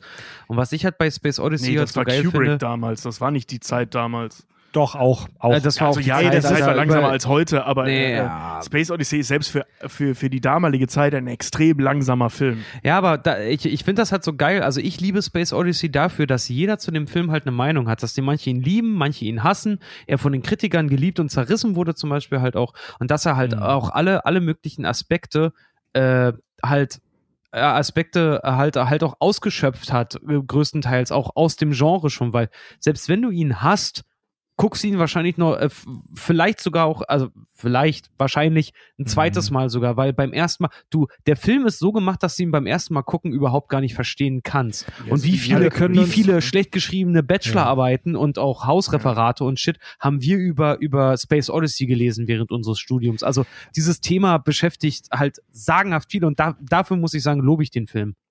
Also wenn wir uns wirklich mal an harten Stoff ranwagen wollen, können wir irgendwann gerne mal eine Folge machen. Der Film ist anstrengend von heute, vom heutigen Standpunkt aus, aber da Ja, kann man auch voll. viel rauslesen. In den 70ern ähm, gab es dann immer mehr Vertreter im Mainstream-Kino und damals waren Oh. fiese Entschuldige, ich möchte an einer Ja? Stelle noch reingrätschen. Ich finde, du hast einen wirklich, wirklich wichtigen Film ausgelassen aus den 60ern, von 68 auch. Und ich möchte dich dafür rügen, dass du das getan hast. Denn nicht nur ist auch Barbarella von 1968, sondern Trash. vor allem auch Planet der Affen. ja, Planet Stimmt, der Affen. Planet der Affen. Und Planet der Affen 1, Punkt ein, äh, also erstmal in die eine Richtung wieder. Stanley Kubrick war sehr langsam in dem Film für die Zeit. Also das kannst du im Planet der Affen mal sehr viel schneller. Ähm, und Planet der Affen, so blöde der auch ist und so mies der auch gealtert ist, ähm, das ist kein unwichtiger Film für die, für die äh, äh, Geschichte. Ja. Also diese, ähm, für, oder für die Filmgeschichte. Das, diese Nummer, Mhm. dass sie auf unserem eigenen Planeten vollständig ersetzt werden und nicht Mhm. so wie bei Metropolis, dass das alles noch irgendwie äh, im, im, im, im, im äh, Zustand ist, also dass es noch passiert oder wie bei Hm. ähm, 2001, je nachdem, wie man den jetzt interpretiert, ob Hell da jetzt alles übernimmt oder nicht. Ähm, äh, weißt du, da passiert das alles noch. Bei Planet der Affen ähm, ist zumindest der erste Film, den ich kenne, ähm, ist das schon passiert. Wir sind Ja. schon ersetzt worden. Vor das eine, eine, eine Prämisse aus den, aus den 60ern, eine Prämisse, die in den 80ern äh, seinen, seinen Hoch dann fand. Und zwar Ja, in, in, genau. dem, in, der, in der Geschichte Ja. dessen, wie es Aber dazu da kam, nämlich. Tobi, ich möchte mich gerne entschuldigen und rechtfertigen. Planet der Affen hatte ich auf meiner Liste, habe ich aber tatsächlich eher den 70ern zugeordnet, da ein Großteil der Saga in den 70ern rauskam. Gut, stimmt. Ah, okay, na gut. Bitch Slap. Nein, aber du hast absolut recht. Planet, der erste Planet der Affen war 68 und die Planet der Affen-Saga ist auch schlecht gealtert. Die wirken heute lächerlich, wenn Ja. wir jungen Leuten die heute vorspielen. Ich liebe Ähm, Planet der Affen. Aber das Ich war liebe den ersten Planet der Affen, der ist super. Ja, das ist eine absolut düstere und abgefuckte Saga. Jeder dieser Filme präsentiert ja auch eine völlig neue Idee.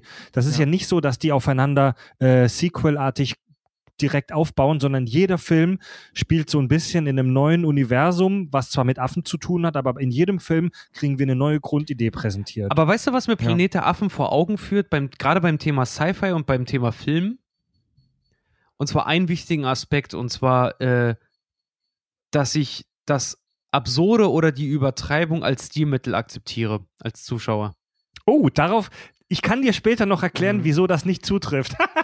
Oh, okay. Echt? auf formaler Ebene, auf filmformaler Ebene. Kommen wir Ach, noch dazu. interessant, Okay, okay. geil, ja. Weil Planet Kommen wir der noch Affen dazu. war für mich immer so ein Ding, dass ich gesagt Ja. habe, so, okay, gut, lächerlicher geht's, noch, geht's kaum, aber das ist für mich der Punkt, wo ich sage, ja, da, das akzeptiere ich trotzdem. Ich, ich, ich, bin da, ich bin da bei dir. Ähm, also ich will jetzt die Diskussion nicht, jetzt geht es um Emotionen. Ähm, ich bin, ich Ja. bin da voll bei dir, Richard. Ich glaube, das liegt bei Planet der Affen aber auch viel daran, weil der ist, sorry, das ist wirklich lächerlich. Ähm, es gibt ja, Ja, Gott ganz sei genau, Dank, weil weil, die auch so Story so, ja, also cheesy die ist. Story ist ja fantastisch. Und äh, da gibt es ja Gott sei Dank diese, diese Neuauflage, die das ins 21. Jahrhundert transportiert hat, die Grundidee, was ich toll finde, die ich auch fantastisch finde, diese Trilogie. Ich mag den Ähm, auch total. Aber was Planet der Affen, glaube ich, hatte, weswegen wir ihm verzeihen, dass das so doof ist, ähm, der ist halt echt gut erzählt. Ja. So, die, die Story ist gut. So, Ja. Also so mies der optisch auch gealtert ist, die Story ist super. Ja, Mhm. Damn you all Ja, to hell ist, ist ein Zitat in der Filmgeschichte, das jeder kennt. Also in den, in den, in den 70ern, um da in der Historie weiterzugehen, waren ähm, düstere, dystopische Szenarien und Fantasien angesagt. Planet der Affen zum Beispiel oder Soylent Green, den ich auch schon ein paar Mal erwähnt hatte, wo wir in einer abgefuckten, überbevölkerten Großstadt äh, sind und alte Menschen werden zu Briketts, zu Soylent Green verarbeitet, um die Leute zu ernähren und irgendwie der Überbevölkerung Herr zu werden. Ähm, aber als Gegenentwurf zu diesen düsteren dystopischen Filmen und ein absoluter Paukenschlag des Science-Fiction-Genres 1977 der Scheiß Krieg der Sterne. Star Wars kam ins Kino und setzte völlig neue Maßstäbe ähm, bei den Spezialeffekten und äh, dabei, wie sehr man Leute mit Merchandise abkassieren kann. Ja, also das mit dem Merchandise absolut. Ähm, also es ist eigentlich kein Wunder, so auf rein, äh, ich sag mal, Mindset-Ebene, dass Disney das Ding irgendwann gekauft hat. Ähm, aber äh, äh wir, recht, wir reden ja jetzt erstmal nur über Filme und 1977 mit Star Wars ähm, 1 wir werden es nicht eine neue Hoffnung nennen, ähm, ist es halt. Äh, Krieg der Sterne. Da, da haben die erstmal ja nur einen Film dahin gesetzt, so dass sie danach super viel cleveres Zeug aus finanzieller Sicht damit gemacht haben, geschenkt. Ähm, aber die haben erstmal einen Film dahin gesetzt, der, ich sag mal, dieses sehr konstruierte, sehr, sehr für den, für den Otto Normalverbraucher recht schwer zugängliche Genre des Science, der Science Fiction ähm, also ich meine, wir hatten es ja schon mal hier, dass äh, die erste Star Trek-Serie ist jetzt auch nicht so der große Hype gewesen. Ähm, wir reden über Planet der Affen, äh, äh okay, de den vielleicht noch, aber hier äh, Odyssey im Weltraum ist ein Film von Anfang an schon für Filmnerds gewesen, den guckt keine Sau. Ähm, und hier haben wir endlich mal Mainstream-Kino. Also die, dieses, Thema, was, was wir vorher schon in den 20ern hatten, was wir in den 50ern hatten, basierend auf irgendwelchen expressionistischen Werken, bla bla bla bla bla, kommt jetzt daher als Western im Weltraum. Mhm. Und das ist halt echt eine Leistung. Das muss man dem Film lassen. Also ich, ich meine, ich liebe den eh, aber das ist äh, äh, für, für die Kinolandschaft, das, das hat das Kino völlig verändert, dieser Film. Mhm. Obwohl also man noch sagen muss, dass der Film Genres. Wo man noch sagen muss, dass der Film halt auch dahingehend übers Ziel hinausgeschossen ist, weil keine Sau Star Wars wirklich als Sci-Fi, als Drama, als Historienfilm oder was auch immer definieren kann oder als Actionfilm, sogar was ganz Simples, äh, sondern jeder sagt einfach, es ist eine Space Opera. Es ist dem Sci-Fi ja, zuzuordnen, ja. dem Science Fiction definitiv, aber, ähm, ja, aber der das, Film das, hat auf jeden Fall eine, eine, ganze, eine ganze Menge gemacht, um das Genre halt auch wiederzubeleben dann. Mhm. Also gerade gerade also, Sci-Fi, weil die meisten das erstmal mit Science Fiction äh, identifiziert haben. Aber Leute, warte mal, da muss ich kurz mal eingrätschen. Wir haben schon in der Filmschissenschaft Actionfilm-Folge darüber gesprochen. Über mhm. das Genre, über den Genrebegriff im Allgemeinen. Und das wird heute auch später noch ein Thema sein. Und dass Genres nicht immer klar abgrenzbar sind, sondern dass die immer sich miteinander mischen und ja. hybridisieren und paaren und immer so, dass die Grenzen oft fließend sind zwischen den verschiedenen Genres. So. Das kannst du doch Krieg der Sterne nicht als Kritik anmessen, oder? Nein, das überhaupt ist, nicht. Das ist doch Bullshit. Doch, das, das hast du gerade gesagt, Richard. Du meintest, der Film ist übers Ziel hinausgeschossen, weil er nicht klar einem Genre zuordnenbar ist. Naja, nee, äh, ich sag halt nur einfach, dass er dahingehend übers Ziel hinausgeschossen ist, weil äh, er ähm, halt nicht im Rahmen dessen war, was man bis, damit, bis damit kannte aber auch die Erweiterung, die er eingeführt hat, nicht fortgeführt wurde. Heute kannst du trotzdem ganz normal sagen, ob es ein Sci-Fi-Film ist oder, oder ähnliches. Nein. Ne? Nein. Also, ja, ja okay. Sag, sagst ja. Also ohne Scheiß. Aber, aber trotzdem, Star Wars, wenn, wenn Star Wars, warte mal, warte mal, aber, aber Star Wars, Star Wars hat es, hat es dahingehend auf die Spitze getrieben, dass du ihn nicht eindeutig als Sci-Fi-Film identifizierst. Im ersten ja, Richard, also, sorry, aber Star Wars, wenn, wenn, wenn, wir haben 100 Menschen gefragt, nennen Sie mir einen Science-Fiction-Film. Es wird immer Star Wars kommen ja. und es wird 100 pro ja. nicht einmal Prestige fallen. Das glaube ich, also, da, das glaube ich nicht. Die Leute werden nicht Doch, direkt, direkt nein, ja, die Leute werden natürlich. nicht direkt sagen. Star Wars wird eher als Actionfilm äh, äh, wahrgenommen, als als Sci-Fi-Film. Glaube ich nicht. Glaube also, ich schon. Da können wir jetzt Scheiß. nur spekulieren, ja. aber glaube ich nicht. Glaube ich ja, schon. Und das die Ding Leute, halt die einfach, Star Trek halt jetzt wirklich, wirklich 100 Leute fragen. Aber wenn du, Alter, wenn du erstmal direkt vom Begriff Sci-Fi ausgehst, würden wahrscheinlich mehr Leute Star Trek sagen. Wenn du bei Google, warte mal kurz, wenn du bei Google Sci-Fi-Movies eingibst, wird dir vorgeschlagen Avengers Endgame, Auslöschung, Solo, A Star Wars Story, Star Wars Die letzten Jedi, Star Wars Erwachen der Macht.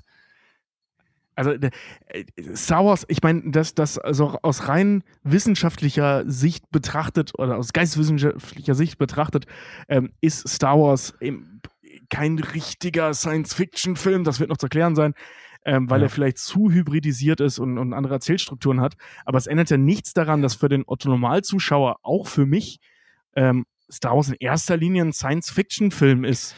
So, dass, also, dass der rein, wie gesagt, rein technisch eigentlich ich weiß es, eher ich weiß es nicht. das ich, ist oder denk das da nur an unsere, Ich denke da nur an unsere Unterhaltung, als wir über Star Wars gesprochen haben und Fred uns auch fragte, welchen Genre würden wir den zuordnen, wir wirklich tausend Sachen eingeworfen haben und uns am Ende wirklich auf die beste Bezeichnung, die Space Opera, geeinigt haben, die Leute, natürlich auch das Thema Sci-Fi natürlich auch mit ja. beinhaltet. Ja, aber das Die war ja auch in einem Rahmen, in dem wir äh, ähm, ernsthaft darüber nachdenken mussten und nicht, nenn mir den ersten äh, Star- äh, Sci-Fi-Film, der dir einfällt. Also die Also- Diskussion ist tatsächlich auch, muss ich leider sagen, eher unwichtig. Also ob Star Wars jetzt, nee, sorry, das sage ich jetzt einfach mal ganz frech, ob Star Wars jetzt mehr Star äh, Science Fiction oder mehr Science Fantasy oder mehr Western oder mehr Drama oder mehr Action ist, so ganz ehrlich, die Diskussion bringt uns jetzt auch nicht wirklich weiter. Nee, tut, tut's auch immer Nee. nicht. Wie gesagt, es ist ein Und Space so Opera. geil war Star Wars dann auch wieder nicht. Aber was man sagen muss ist, und da kommen wir wieder zurück zur Sci- Sci- SF-History, Star Wars war ein mega krasser, ein, ein wirklich ein Urknall, äh, würde ich fast schon sagen, für das Mainstream-Sci-Fi-Kino. Der setzte völlig neue Maßstäbe in Sachen Spezialeffekte und führte im Prinzip ja auch digitale Tricktechnik ein, nicht Mhm. nur für Sci-Fi, sondern für, das, für die gesamte Kinowelt. Und ähm, die 80er und 90er, die darauf folgen, ähm, waren im Prinzip gekennzeichnet davon, dass sich Blockbuster gegenseitig überboten haben. Mhm. Ähm, digitale Tricktechnik entwickelte sich in einem rasanten Tempo. Die 80er und 90er waren im, ich fasse die gern zusammen, waren für das Science-Fiction-Genre im Prinzip eine Aufholjagd der Rekorde. Ein Rekord jagte den nächsten. Absolut prägend für die Tricktechnik und auch für die Science-Fiction-Historie waren zum Beispiel Terminator 1 wie auch 2, äh, Jurassic Park oder zum Beispiel auch Total Recall.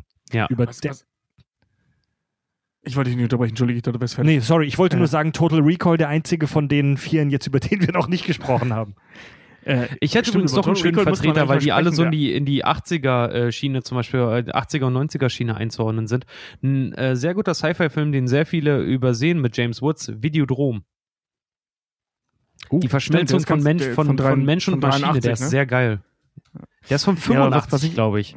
Nee, 83. Ich habe ich hier gerade. Geheim- Ah ja, 83, Weiß ich okay. das zufällig. Ja. Ähm, was, Aber was mir noch Videodrom einfällt kann ich hier, nur empfehlen, das ist ziemlich geil. Was ich, äh, äh, was mir jetzt gerade einfällt, es gibt ja so, ein- so, so eine legendäre Geschichte eines Films, der gedreht wurde unter den größten schwierigen Umständen, technisch, äh, bla bla bla und bla, und der ist im Endeffekt scheiße gewesen. Ähm, Dune Mhm. war doch Ja. auch so ein riesen Ding, also rein Der technisch. Wüstenplanet. Genau, äh, ähm, ich habe mir den irgendwann mal angeguckt, so als, als, als Teenie irgendwann mal, und ich fand den optisch so beeindruckend für einen Film der frühen 80er, also 84. Ja, Mann. Heute Der sieht sieht er aus so wie ein billiger RTL aus. 2 Fernsehfilm. Finde ich nicht. Ich finde, der sieht immer noch geil aus. Also Nee, für, für- für dafür, dass er von Verhältnisse- 84 ist. Ja. Aber Ja. er ist gefloppt, ne? Ja. Genau wie Jetzt lass mich äh, doch mal die, ausreden, Richard. Nein, So. dann red Und doch ich halt. finde das. Und ich finde. Hand, mit Handzeichen melden, liebe Leute. Leute, und ich- wir müssen uns ja an die Corona-Zeit und an das 21. Jahrhundert anpassen. Handzeichen, okay? Tobi, zurück Ja. zu Tobi. Ins oberste Fenster. Vielen Dank. Ähm, was wollte ich denn überhaupt sagen? Ach ja, genau. Und ähm, ich finde es faszinierend, also weil du gerade über diesen, über diesen, über diesen Krieg sprach, äh, sprachst, ne? Wir müssen uns gegenseitig überbieten, dass äh, äh, ein Film, das ist so ein bisschen wie bei John Carter von Disney vor ein paar Jahren gewesen, so die, die haben da versucht, so richtig einen rauszuhauen. So, wir nehmen uns so einen alten Schinken, so einen Klassiker und bauen das Geilste, was es jemals gegeben hat. Und da ist so ein, also ich finde diesen Film so schön symbolisch für das, was genau dadurch schiefgehen kann, nämlich, sorry, umgesetzt war der scheiße. Der sah zwar geil Mhm. aus und das war super aufwendig alles, aber keine Sau kann diesen Film gucken. Ja, Der ist nicht zu ertragen langweilig. Der war scheiße. Was echt Ja, schlimm ist, sorry. weil ich bin ein ziemlicher Fan von den äh, Dune-Büchern als auch von den Filmen, aber die sind auch, ich, ge- ich gebe das auch echt zu, die sind auch echt nicht gut gealtert. Aber klassisches Ja. Beispiel dahingehend ergänzend, Blade Runner. Alter, ey, visuelle Effekte noch und nöcher, wie du sie erst danach wieder bei äh, so Sachen wie halt ähm, Robocop und sowas dann gesehen hast oder halt auch Star Wars dann, ne? Aber äh, absoluter Kassenflop. Absoluter, absoluter Flop. Blade Runner Ja. und auch, äh, was, äh, welchen hattest du gerade nochmal gesagt? Ich sollte weniger Wein Hä? trinken. Ach so, Ju- Jurassic Park, Terminator, Jurassic Total Park. Recall. Äh, Tobi, Total über Recall. welchen Film hast du gerade noch gesprochen? Dune. Dune. Dune, genau. Äh, Blade Runner und Dune. Visuell total überragend, aber totale Kassenflops. Alle beide. Mhm. Aber es gab natürlich auch so, so Sternstunden in den 80ern. Also ich komme jetzt kurz ins Schwärmfred, wenn ich darf. Also die 80er und die 90er, die waren schon geil für Science Fiction. Also Ja, ich habe jetzt hier nur so ein paar Filme aus den 80ern. Ey, wir reden ja halt über Dinge wie Terminator, haben wir schon gehabt, ne? Aber auch eben Zurück in die Zukunft. Die fucking Fliege, The Abyss, Predator, Coneheads. Coneheads. Die Coneheads, genau. ja. Ey, das ist, das ist so fett, was da passiert ist. Also das Ja. Spaceballs. Natürlich Der die wichtigste von Star allen. Trek Filme. Spaceballs, der wichtigste von allen. Ja, Fragt mega man sich geil. immer so ein bisschen, ob in den 80ern eigentlich das, was in den 60ern gewollt wurde, äh, so ein bisschen mitgenommen wurde, weißt du? Jetzt Oh, sind die Mad Max technischen, 2. jetzt sind die, jetzt sind die technischen Innovationen halt weiter und in den 80ern können sie das machen, was in den 60ern vielleicht mal geplant war. Mhm. Ja, die, ähm, Und aus Metropolis wurde Predator. also die, die 2000er, die habe ich in die Historie jetzt nicht explizit reingebaut, denn im Prinzip führt sich das weiter, was hier schon seit Jahrzehnten sich angebahnt hat. Das Ganze wird halt noch, noch größer und noch fetter. Und kaum zu glauben, aber es gibt immer noch Menschen, die behaupten, Science Fiction wäre ein Nischengenre. Nee. Dazu habe ich jetzt einen kleinen Selbsttest für uns, liebe Leute. Tobi und Richard, ich habe hier die Liste der zehn erfolgreichsten Filme aller Zeiten. Stand äh, 8. April 2020. Wikipedia, es geht um die Einnahmen, ne? also high, highest rated gross. Und ähm, da gehe ich jetzt einfach mal durch die zehn erfolgreichsten Filme aller Zeiten. Und ihr sagt mir bitte einmal ganz kurz, ja oder nein, ist das ein Science-Fiction-Film, okay? Mhm. Achtung. Platz 1, Avengers Endgame. Sci-Fi. Ja. Ja oder nein, Richard? Sci-Fi, ja. Sci das ist. Äh, also mehr Sci-Fi geht ja kaum noch. ja, ja. Platz 2, Avatar. Ja. Sci-Fi. Platz Ja drei, oder nein? Achso, entschuldige, ja. Platz 3, Titanic. nee. Platz 4, Star Wars Erwachen der Macht. Ja. Platz 5, Avengers Infinity War. Ja. Ja. Platz 6, Jurassic World. Ja. ja.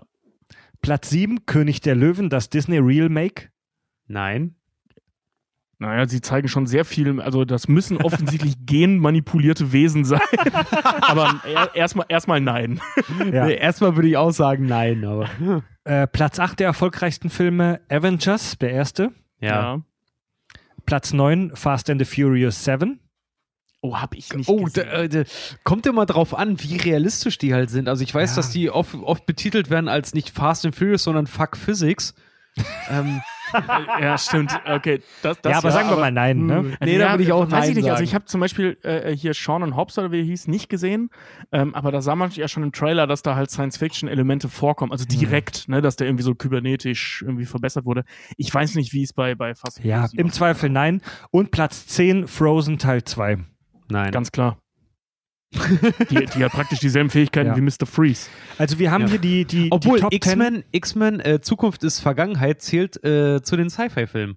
Auf jeden Fall. Ja, natürlich, klar. Ey, Allein die der ganzen, die Ja. ganzen Comicfilme sind auf jeden Fall Sci-Fi in absoluter Reinform. Die gehen von irgendwelchen Technologien aus, die es noch nicht gibt.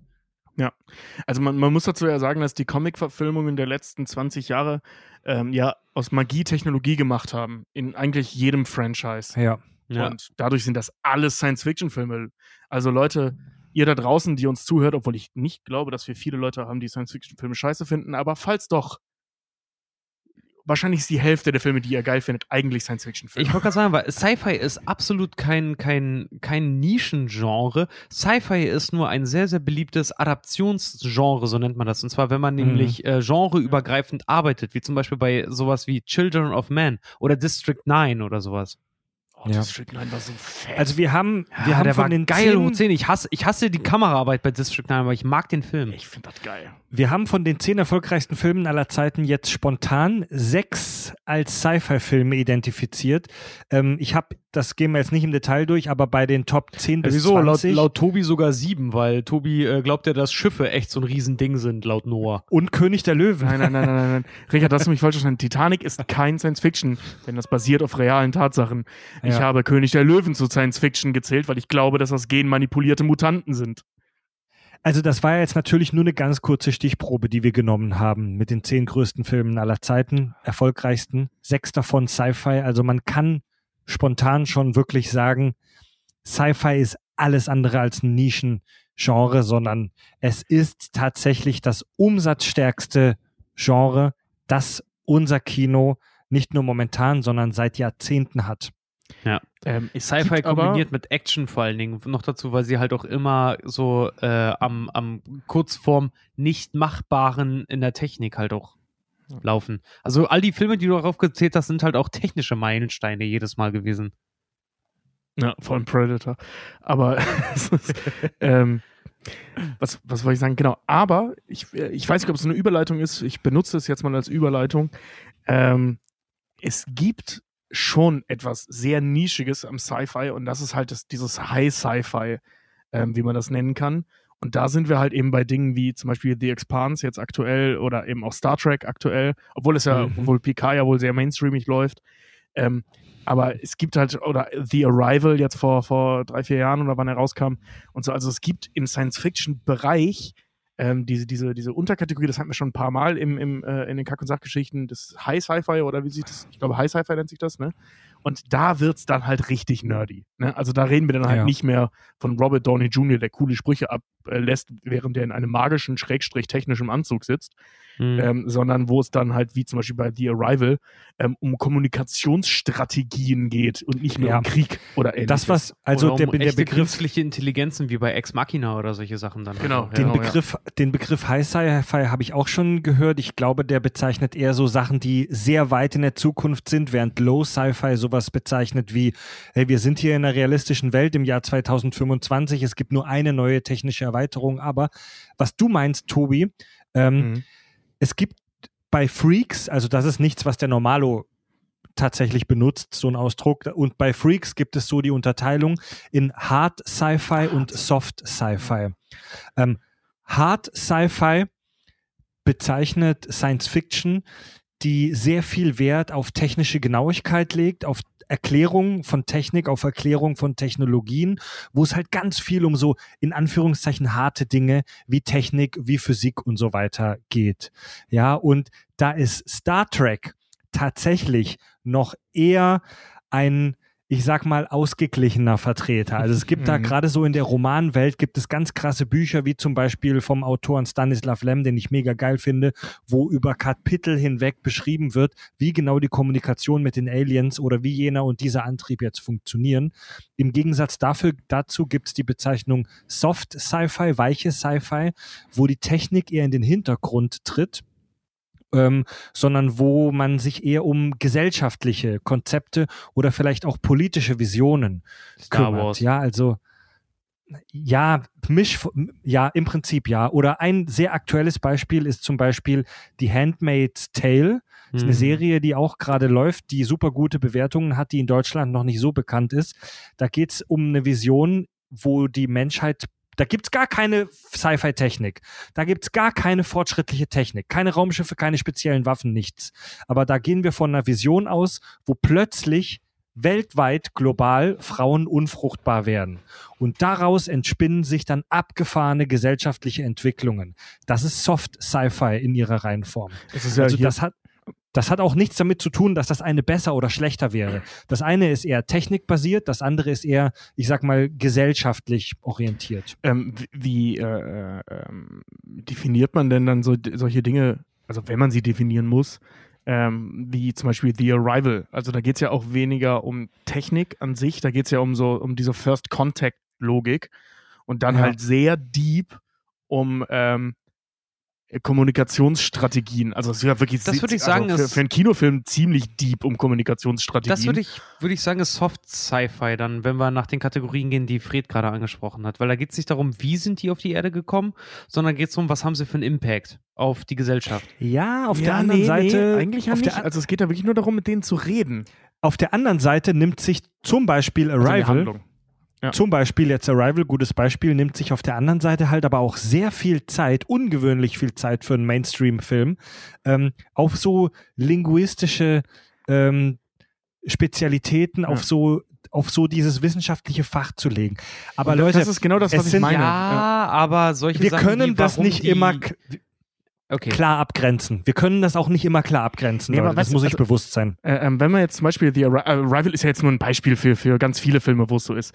Ähm, wo, wenn ich jetzt die Kommunikationsstrategien von The Arrival zum Beispiel vergleiche mit den Kommunikationsstrategien, also wie wir sie erzählt bekommen und in welchem Detailgrad wir sie erzählt bekommen, vergleiche mit die von Star Trek. Ähm, da stinkt Star Trek halt vollkommen gegen ab. Die haben halt einen Betasoiden und der sagt halt, was er denkt. So en- Ende der, der Technik, die dahinter steckt. Ja, klar. Und bei, Oder die haben bei halt The Arrival geht's ja äh, richtig Data, rein. Data, den sie aufnahmen, äh, aufmachen und da halt einfach ein Telefon aus dem rausholen oder sowas, ne? Also, Also die haben Leute, da halt die- auch sogar noch sowas wie, wie Ja. Landline, also hier äh, Festnetz. Die Grenzen sind hier natürlich wie immer fließend. Es gibt auch extreme Genrevertreter von Büchern, die du eigentlich nur noch lesen kannst, wenn du Elektrotechnikingenieur bist, wo, also das sind natürlich super extreme Nischenvertreter, aber Mhm. ähm, ja, die Grenzen sind fließend. Ah, das ist aber, sorry, da müssen wir jetzt, aber- also wenn, wenn, dürfen wir weiter über Beispiele sprechen, weil mir fällt mich gerade aus Was der wäre denn, Literatur noch okay, ein warte mal, ich will mal ganz kurz wissen, was ist denn so ein typischer, äh, so ein typisches Beispiel für äh, zum Beispiel Hard Sci-Fi? Du hast Im gesagt, Film? Star, ist, Star Trek ist so der, das Leichtgewicht unter den Hard Sci-Fi, aber was ist denn Nein, wirklich so in den also- Filmen so Hard Sci-Fi, Sci-Fi? Also wenn wir, warte mal, kurz, wenn wir Literatur noch mit reinnehmen, dann ist Star Trek tatsächlich relativ soft, weil in der Literatur gibt es da ultra krassen Scheißdreck, wo über 50 Seiten lang erklärt wird, wie irgendein spezieller Kommunikationsmechanismus funktioniert oder wie irgendeine Technik funktioniert. Bei Starship Trooper gibt es zum Troopers, den wir auch besprochen haben, ähm, gibt es zum Beispiel im Roman auch Hard Sci-Fi-Elemente, wo äh, fünf, sechs, sieben Seiten lang erklärt wird, wie die Technik funktioniert, mit der die ihre Fallschirmjäger-Drops auf den Planeten landen. hm. Ähm, Hard Sci-Fi heißt einfach, dass technische oder wissenschaftliche Konzepte sehr detailliert beschrieben werden. Hm. Ähm, in der Filmwelt, wenn wir die Literatur weglassen, wenn wir nur die Film- und Serienwelt nehmen, könnte man Star Trek als Hard Sci-Fi bezeichnen, weil da mehr als zwei Sätze darüber verloren werden, ähm, wie das jetzt mit dem Warp-Antrieb funktioniert. Okay, Du weil meinst, ich würde jetzt zum zu den so spannendsten Film Szenen der Serie gehört, wie Jodie LaForge versucht, einen Test durchzuführen. Zum Beispiel. Ist, ja. Ja, in der, in der Serien- und Ja. Filmwelt, wo alles etwas fixer und oberflächlicher ist, könnte man das als Hard Sci-Fi bezeichnen. Ich würde jetzt zum Beispiel auch sagen, sowas wie Blade Runner als auch Blade Runner äh, 2049 sind Soft Sci-Fi. Stimme ich Ähm, zu. Aber sowas wie zum Beispiel Ex Machina. Oder, ähm, naja, I Am Legend, nicht I Am Legend, hier I Robot würde ich da jetzt eigentlich nicht zuzählen. Ich bleib mal bei Ex Machina oder Minority Report. Das würde ich fast schon als Hard Sci-Fi bezeichnen. Bleib mal, bleib mal ganz kurz bei, gutes Beispiel, bleib mal ganz kurz bei, was war das erste Beispiel? Blade Runner. Also Ja. Blade Runner. Blade Runner ist ein tolles Beispiel für Soft Sci-Fi, weil die Technik dahinter, die Wissenschaft, die Details sind egal. Ja, Darüber ganz wird genau. nicht gesprochen. Nee, die, wird einfach Details angewendet. Sind, genau, die Details sind wurscht. Blade Runner beschäftigt sich mehr mit philosophischen Fragen, mit gesellschaftlichen Fragen. Ich habe bis heute noch nicht verstanden, was ein Replikant ist. Das also ist halt wa- was ein, genau ein Replikant das ist halt ein biologischer Android. Äh, Das ist genau, ein aber- Android, aber- aber, der was- wurde Der nicht aber, mit- der, der, der Das- stirbt nach fünf Jahren und das macht einen ist ein- Replikanten aus. Ja, ja, also die Handlung des Films habe ich schon verstanden, aber ich meine, äh, äh, äh, also deswegen Soft Sci-Fi, so dass, dass die halt keine Rolle, äh, dass, dass die Technik dahinter keine Rolle spielt. Ähm, der Film erklärt mir nicht genau, was die sind. Äh, ähm, der Film erklärt mir halt, welche Auswirkungen das hat, dass die halt, dass das im Prinzip künstliche Menschen sind und dass die So. schnell draufgehen und dass ich die halt das- revolutionieren, wenn du so willst. Aber Ich es wird mir nicht erklärt, wie werden die hergestellt, woraus bestehen die, wie wird Ah, das okay. gemacht Ja, genau. Ich und so hab das weiter. so Und nach, nach verstanden, welchem die- Vorbild und so. Ich habe das halt verstanden, dass die halt so gesehen biologisch sind, halt nur mit so einem Off-Switch, mehr oder weniger. Also die sind ja, ja, schon genau, so aber so das, das ist ja eben der Unterschied dann Ja, ja, zwischen klar, Hard und, klar, klar, und klar. Äh, Low Sci-Fi. Nee, äh, stimmt, Man nimmt das einfach so Ja. hin, ne? Man Ja, nimmt Leute, das wirklich ganz einfach nur so kurz, hin. Man sagt, das kurz. sind Replikanten und dann äh, weißt du, was ihre Gesetze. Wie bei Ja. Gremlins, du weißt, was die Gesetzmäßigkeiten von denen sind, du weißt aber sonst nichts. Ja, Ja, genau. nicht, wie es Der, funktioniert. und, ja. der Unterschied zwischen Hard- und Soft-Sci-Fi ist nicht, ob der Android aus Metall oder aus äh, Fleisch besteht. Ja. Der Unterschied zwischen Hard- und Soft-Sci-Fi ist, wie genau dir das erklärt wird. oh, da fällt mir ein, zum Beispiel in Star Trek Picard, ähm, da sind wir äh, äh, zumindest an der Stelle bei den Androiden unheimlich Soft-Sci-Fi-mäßig unterwegs. Ja. Weil, ja, es wird ja gesagt hier, äh, Soji und, und ähm, wie heißt die andere nochmal? Äh, Asha, Ascha. glaube ich. Mhm.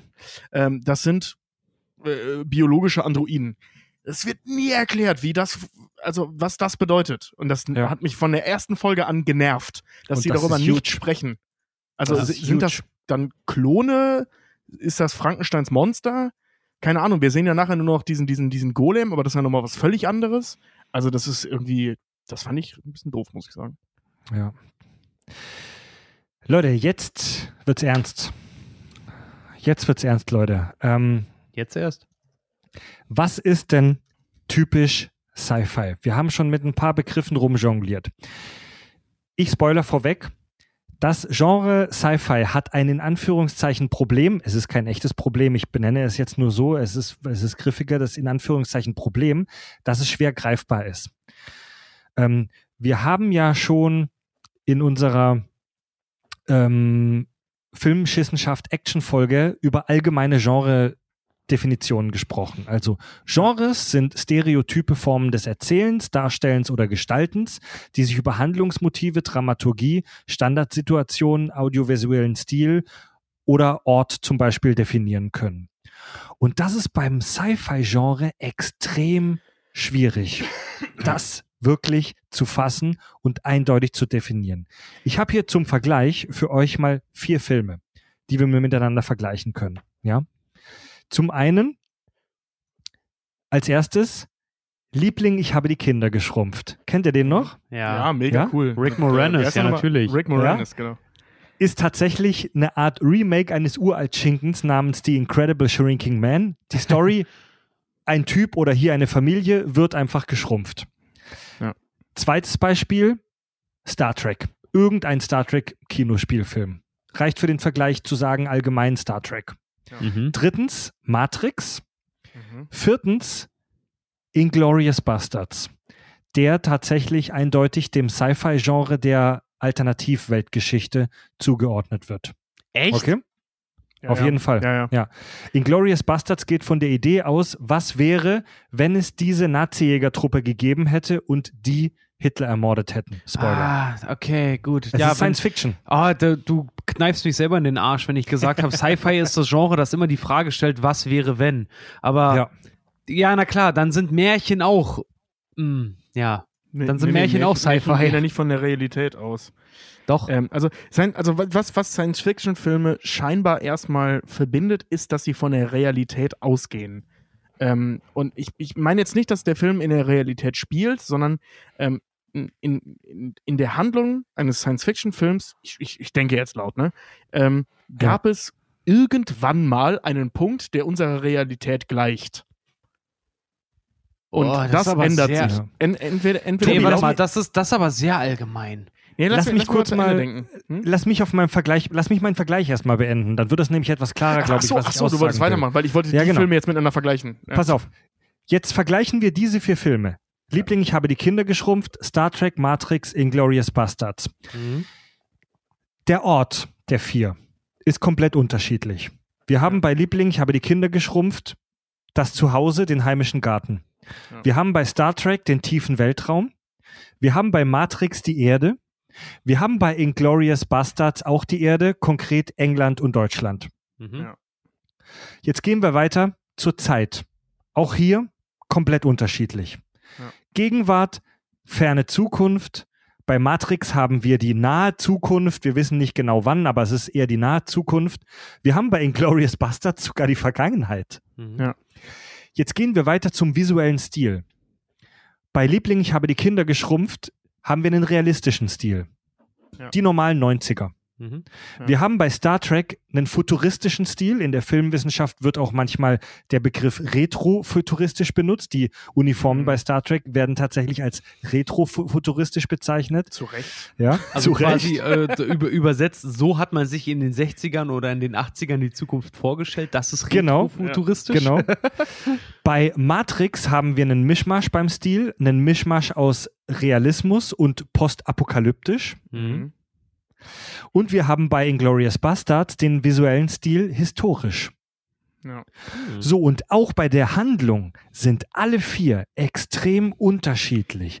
Was ich damit einfach nur kurz äh, darstellen möchte, es ist sehr schwierig, das Sci-Fi-Genre eindeutig zu definieren und allgemeingültige Merkmale zu nennen. Äh, nee. Ähm, ja, also visuell, ja, bin ich voll bei dir. Ähm, innerhalb der Geschichtsstruktur, ähm, also der, der, der, der dramaturgischen Struktur, ähm, eigentlich nicht. Ähm, das ist im Prinzip das, also was, was ich gerade schon mal so laut dachte und was Rich am Anfang gesagt habe, äh, hat, ähm, es ist halt diese Prämisse, was wäre, wenn. Also was, was äh, äh, Science Fiction macht, ist halt, wie gesagt, früher oder später gab es mal den Punkt X, wo alles noch so war, wie es jetzt ist oder war, wie auch immer. Zeitlinie spielt keine Rolle. Ein Schnittpunkt mit der Realität. Und irgendwann wird dieser Punkt ähm, verändert. Ob das jetzt wie bei Star Trek zum Beispiel in der Vergangenheit liegt oder bei Inglorious Bastards am Ende des Films passiert. Also, dass Hitler getötet wird, ist ja erst am Ende des Films. Und Ja. ähm, ab da beginnt im Prinzip die Science-Fiction äh, ähm, Hm. Geschichte, wenn du so willst. Also ab da verändert sich ja die Realität. Bei Liebling, ich habe die Kinder geschrumpft, ist es so im Ende des ersten Drittels, dass halt die Maschine eingesetzt wird, dass die Kinder geschrumpft werden. Ähm, bei Matrix liegt es weit in der Vergangenheit. Da ist es halt da, wo die Menschen den Krieg gegen die Roboter verloren haben. Also man, man, man nimmt die Realität, egal wann sie stattgefunden hat im Laufe der Handlung, und verändert sie durch ein oder mehrere Faktoren hin zu der Geschichte, die man gerne hätte. Also ähm, im Unterschied zum Beispiel zum Fantasy, Fantasy spielt er in völlig anderen Welten für gewöhnlich oder ähm, nimmt, also verändert nicht die Realität, sondern nimmt die Realität ähm, oder stellt, stellt eine Parallele zur Realität auf. Hm. So als Beispiel jetzt Harry Potter. Ja, wir haben Punkt X, wo der Hauptprotagonist erfährt, dass es das gibt. Aber es gab es schon immer. Da- Das zieht sich auch, was Krieg der Elfen und bla bla, das zieht sich überall durch. Also wenn man jetzt Filme hat, wo die Realität eine Rolle spielt, dann hat die Fantasy schon immer existiert. Ähm, von mir aus auch hier, ähm, der heißt der Highlander oder so. Also diese Dinge gab es schon immer, auch wenn die in unserer Realität, die laufen halt parallel zu unserer Realität. Und es wurde nicht etwas verändert, um die Realität, also die neue Science-Fiction-Realität zu erschaffen. Das war sehr oft das Wort Realität in wenigen Sätzen. Ja, aber abgesehen, also auf dieses Was wäre wenn, gehe ich später auch noch ein, aber lass das mal kurz beiseite. Von der grundsätzlichen Handlung haben wir hier auch vier sehr unterschiedliche Filme. Nee, Bei, eben- Moment, Lie Liebling, ich habe die Kinder geschrumpft. Eine Familie versucht im Mikrokosmos des eigenen Gartens zu überleben. Star Trek sind jetzt unterschiedliche Dinge, aber oft so Kontakt mit fremden Aliens. Matrix, Menschen versuchen ihrem kognitiven Gefängnis zu entkommen. Inglorious Bastards, wir müssen Hitler töten. Oh, Ja gut, aber das, das kannst du aber in jedem Genre machen. Du kannst auch sagen, Ja. Harry Potter, ein Junge versucht erwachsen zu werden und Nein. gegen das Böse zu kämpfen. Herr der Ringe, jemand versucht Es einen Ring zu zerstören. es gibt Highlander, zum Beispiel- ne, also Nee, warte mal, aber das Sorry. Ding ist halt auch zum Beispiel Harry Potter und Herr der Ringe äh, ist ja in dem Bereich Fantasy und nicht äh, Science Fiction ja, das sag ich ja. anzusiedeln. ja. Aber äh, womit Fred uns halt versucht, glaube ich, aufs Eis zu locken, wirklich, ist halt da ein Glorious Bastards. Weil Tobi, ich bin da, ich bin da vollkommen, ich bin da vollkommen bei Tobi, muss ich erstmal sagen, in vielerlei Hinsicht, weil ähm, das Thema Sci-Fi bei all den Filmen, die du ansprichst, bis auf den Glorious Bastards, haben alle Sci-Fi-Elemente. Äh, Liebling, ich habe die Kinder geschrumpft, hat die Technologie. Ähm, Star Trek zum Beispiel hat die Zukunftsversion, die Gesellschaft und die Technologie. Was hattest du noch? Ähm, Matrix, und Matrix. Inglorious Ma Bastards. Matrix, Matrix hat die, hat die Dystopie und die Technologie, also die Abgabe vom Menschen als, als herrschendes Individuum hin zu den Maschinen. Und wa was war noch? Inglorious Und. Bastards. Und Inglorious, Inglorious Bastards. Ähm, Das ist eine halt, Also das historische Ding ist halt, ich habe ich hab sagenhaft viele beschissene Hausarbeiten gelesen zum Thema Inglorious Bastards halt auch, also gute und beschissene, wo die Frage versucht wurde, äh, äh, versucht wurde zu klären, was für ein Genre ist Inglorious Bastards? Und die meisten haben sich dann irgendwann auf das Thema Märchen geeinigt und zwar aufgrund einfach Echt? äh, das, ja, weil weil äh, sie gesagt haben, dem Sci-Fi ist es nicht ganz zuzuordnen, weil es halt nicht die die ähm, Ansprüche erfüllt im Sinne von Technologie und Das ist kurzsichtig. Äh, ja, Ja, das, ist ist definitiv, das ist definitiv kurzsichtig, aber darauf wurde sich geeinigt, weil, und zwar, und das ist noch kurzsichtiger, äh, gesagt wurde, der Film beginnt mit Once Upon a Time in France. Also Lass mich bitte in ganz- ja, toll. In Deswegen- einer weit, weit entfernten Galaxie vor langer, langer Ganz- Zeit. Ganz genau. Also- Ey, Alter, wir haben euch auch gesagt, Star Wars, Star Wars ist nicht eindeutig dem Sci-Fi zuzuordnen. Lass mich euch bitte ganz kurz bremsen, so sehr es mir leid tut. Ihr denkt ja sehr, ihr, ihr denkt, ihr denkt schon ein bisschen sehr advanced gerade. So, ihr galoppiert gerade schon voraus, mega geil. Ähm, aber viele Genres lassen sich durch stereotype Handlungsmotive ähm, definieren. Beispiel: Bei einem Krieg, bei Kriegsfilmen geht es im Prinzip fast immer darum, dass eine Streitmacht eine gegnerische Streitmacht in irgendeiner Form überwinden muss. Beim Western-Genre geht es im Prinzip fast immer darum, dass ein Outlaw oder vielleicht ein Gesetzeshüter auch eine andere Gruppe von Menschen überwinden muss. Ja, ähm, hier haben wir tatsächlich vier grobe Handlungsstränge. Lasst mal dieses, was wäre, lasst mal dieses, was wäre, wenn, weg. Nee, aber das kannst du nicht wir haben weglassen. vier, Nee, wir das haben kannst du auch nicht hier, weglassen, finde ich nämlich auch.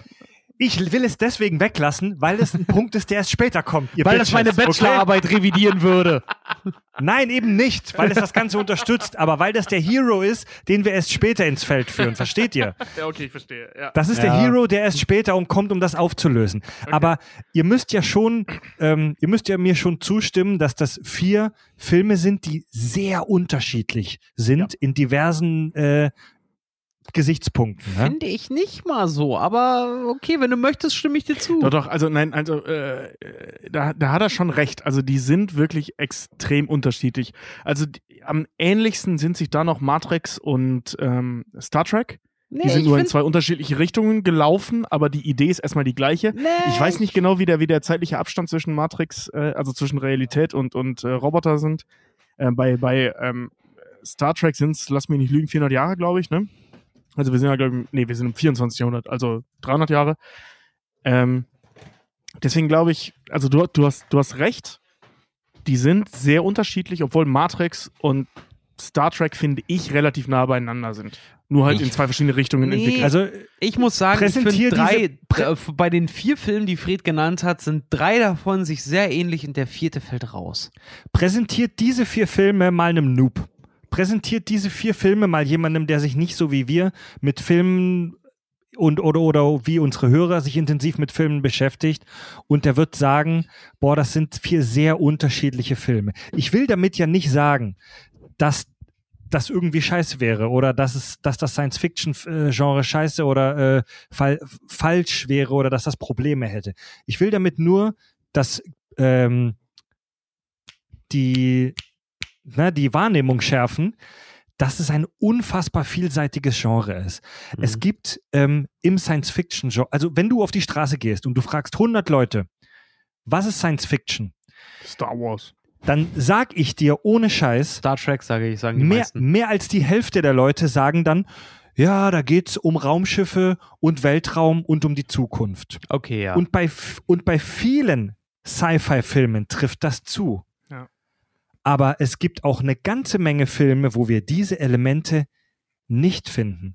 Es Mhm. gibt bei der Sci-Fi typische Handlungsmotive, wie zum Beispiel Mensch gegen Wissenschaft, der künstliche Mensch, das künstliche Leben, Utopie und Dystopie, Reisen in unbekannte Welten, in den Weltraum oder auch in den inneren Raum, in den eigenen Körper, äh, Kontakt mit dem Fremden, neue Technologie.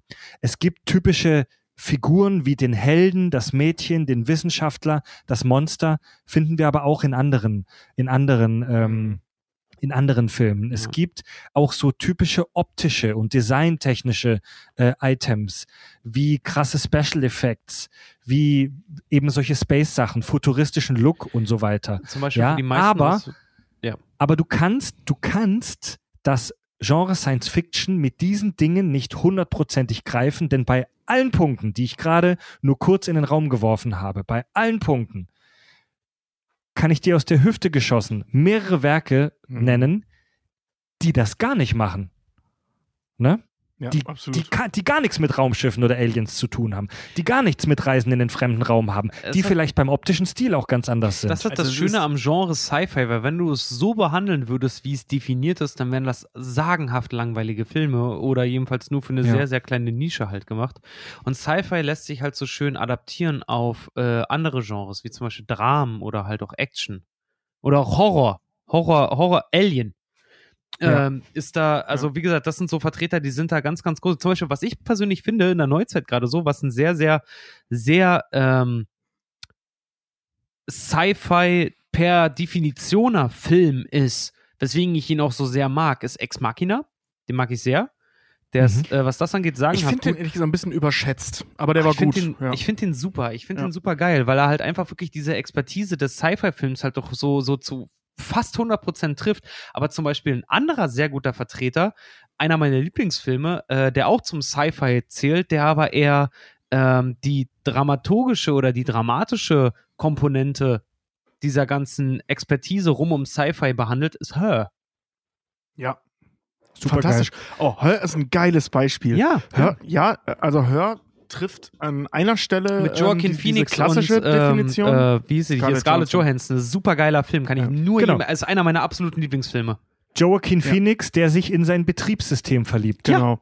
Und äh, der ist ein schönes Beispiel, also Fred, was du vorhin meintest, diese klassische ähm, Definition eines Sci-Fi-Genres, so was die meisten Leute darin sehen, ähm, hat er an einem Punkt, er spielt in der Zukunft. Mhm. Ähm, nicht weit, aber ein bisschen. Also man sieht so, ähm, und, das finde ich an diesem Film so geil, mal abgesehen davon, dass die schauspielerische Leistung der beiden Hauptdarsteller großartig ist. Ja, Mann. Ähm, der Film hat das optisch so geil umgesetzt. Es gibt so Kleinigkeiten, wie eine Diskussion über Smoothies. Dass man, Ja. dass der Film was anderes behauptet als unsere jetzige Realität.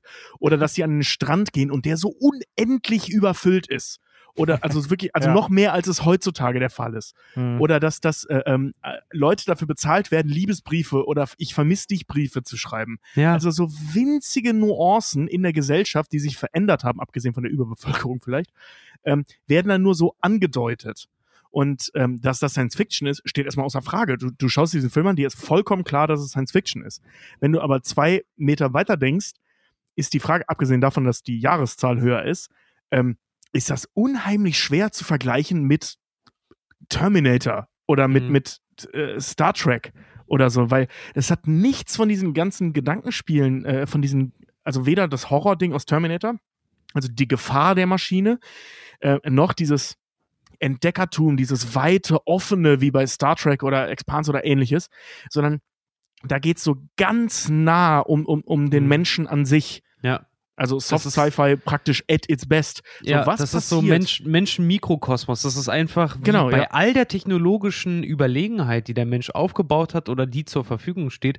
Du hast das, du hast den Menschen als einzelnes Individuum in dieser völlig viel zu großen Welt, für dieser völlig übertechnologisierten Welt, der sich nach was Greifbarem sehnt, Liebe in dem Fall, Mhm. und die findet durch die Technik, durch ein Betriebssystem, durch eine Mhm. künstliche Intelligenz. Und das macht Aber- diesen aber Film ohne- so besonders. Oh, ohne großes Drama. Oh, der Nee, nee, zeigt vor einfach nur, der zeigt, der zeigt das, und das finde ich bei diesem Film so sagenhaft. Manche finden ihn langweilig, aber das liebe ich an dem Film so.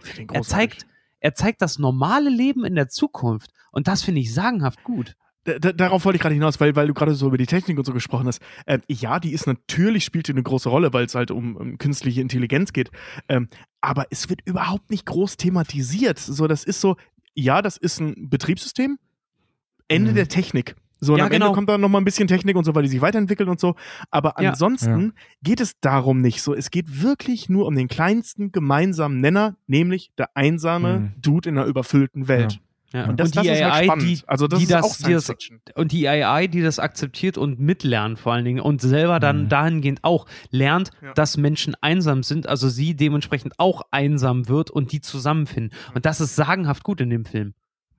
Ja, ähm, ich möchte mal zum, zu einem zu einem weiteren Thema kommen und zwar, jetzt werden wir immer deeper hier, zum Thema Erzählstrukturen beziehungsweise erzählerische Mittel.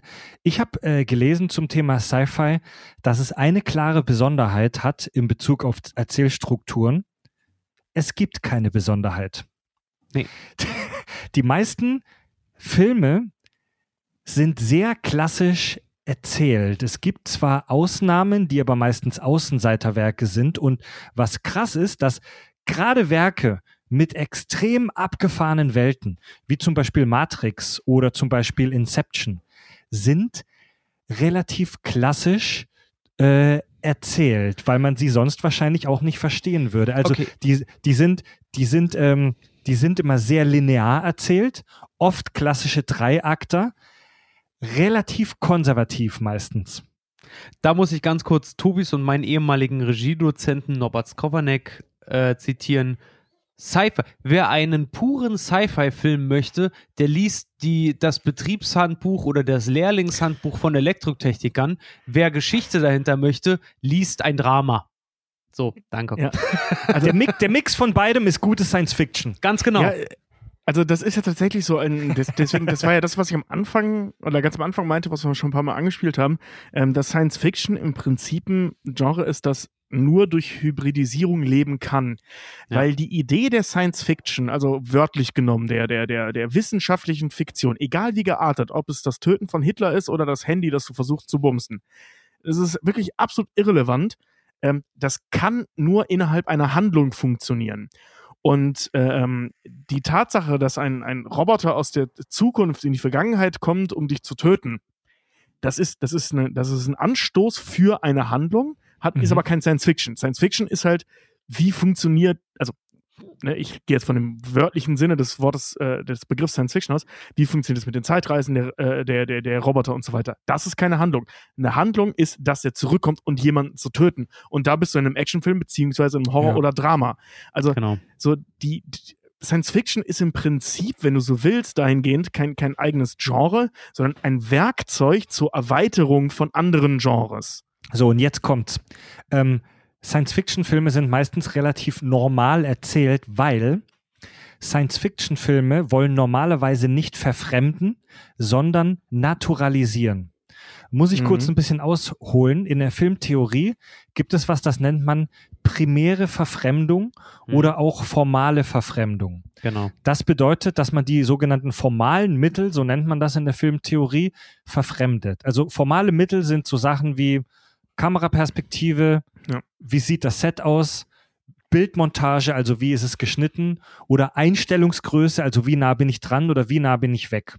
Ähm, Beispiele für eine primäre Verfremdung, also für eine formale Verfremdung, ist zum Beispiel bei Matrix der Bullet-Time-Effekt Mhm. wo wir um Neo rumfahren. Ne? Beispiel für eine primäre Verfremdung ist zum Beispiel, den kennen wir alle aus Tarantino-Filmen, den sogenannten Trunk-Shot, wenn die Kamera aus dem Kofferraum rausfilmt. Das ist Ja. eine voll unnatürliche Perspektive. Äh, ein sehr schönes Beispiel da, finde ich, ist ähm, äh, Breaking Bad. Die machen das andauernd. Irgendwo eine GoPro dran schnallen und die merkwürdigsten Perspektiven erschaffen. Es gibt zum Beispiel auch die Ah, so äh, den. Robot den, es gibt zum Beispiel auch den sogenannten Dutch Angle.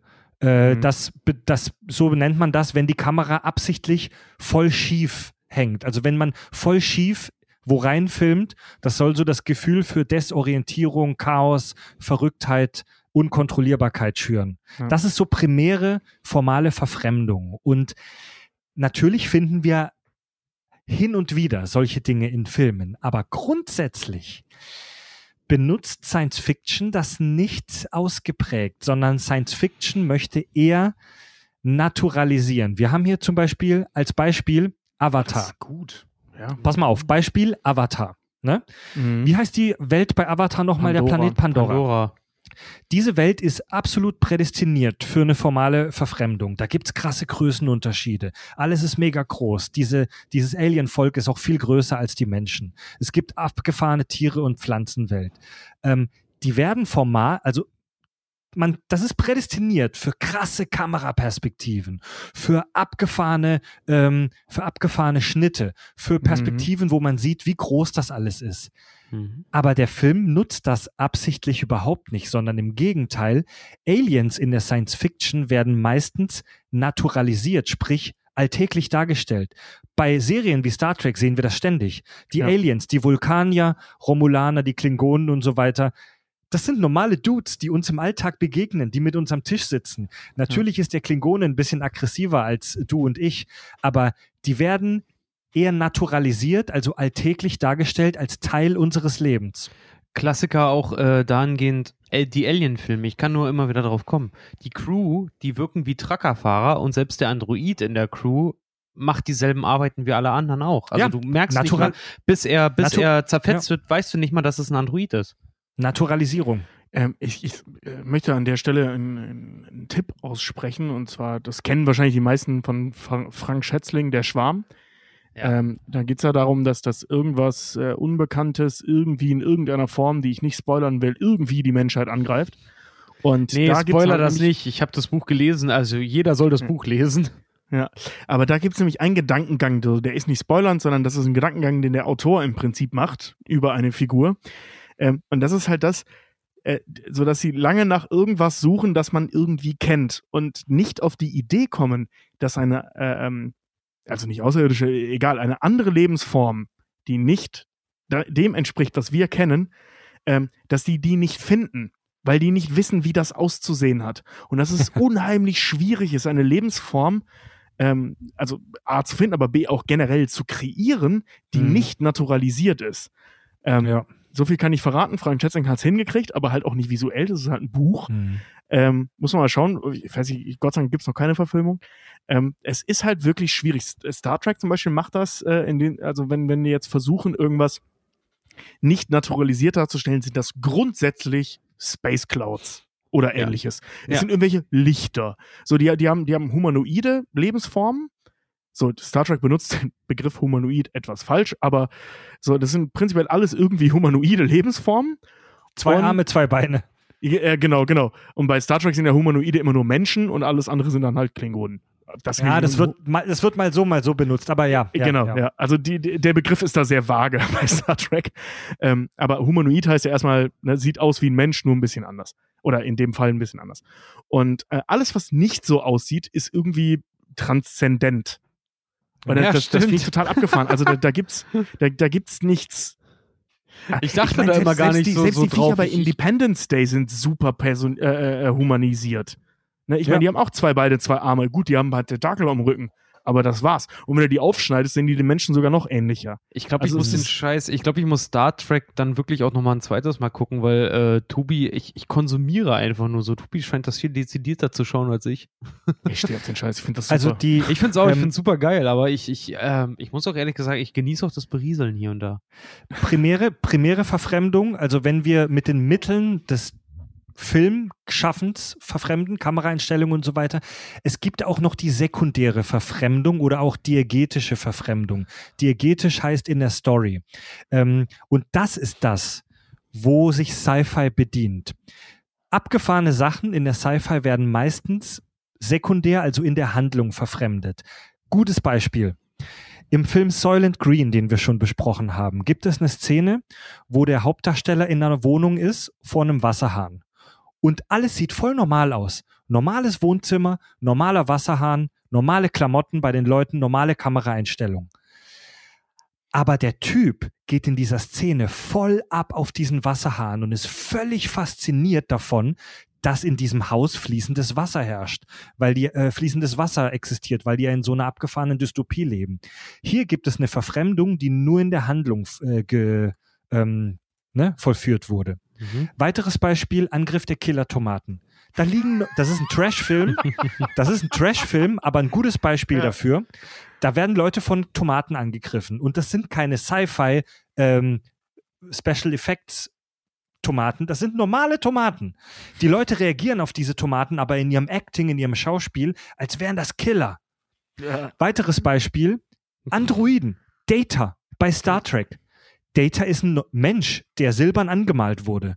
In vielen Filmen unterscheiden sich die Androiden optisch gar nicht von den Menschen, sondern nur durch die Handlung, wie man darauf reagiert, werden die abgegrenzt. Noch ein Beispiel habe ich bei den Avengers, äh, Verzeihung, bei den Guardians of the Galaxy.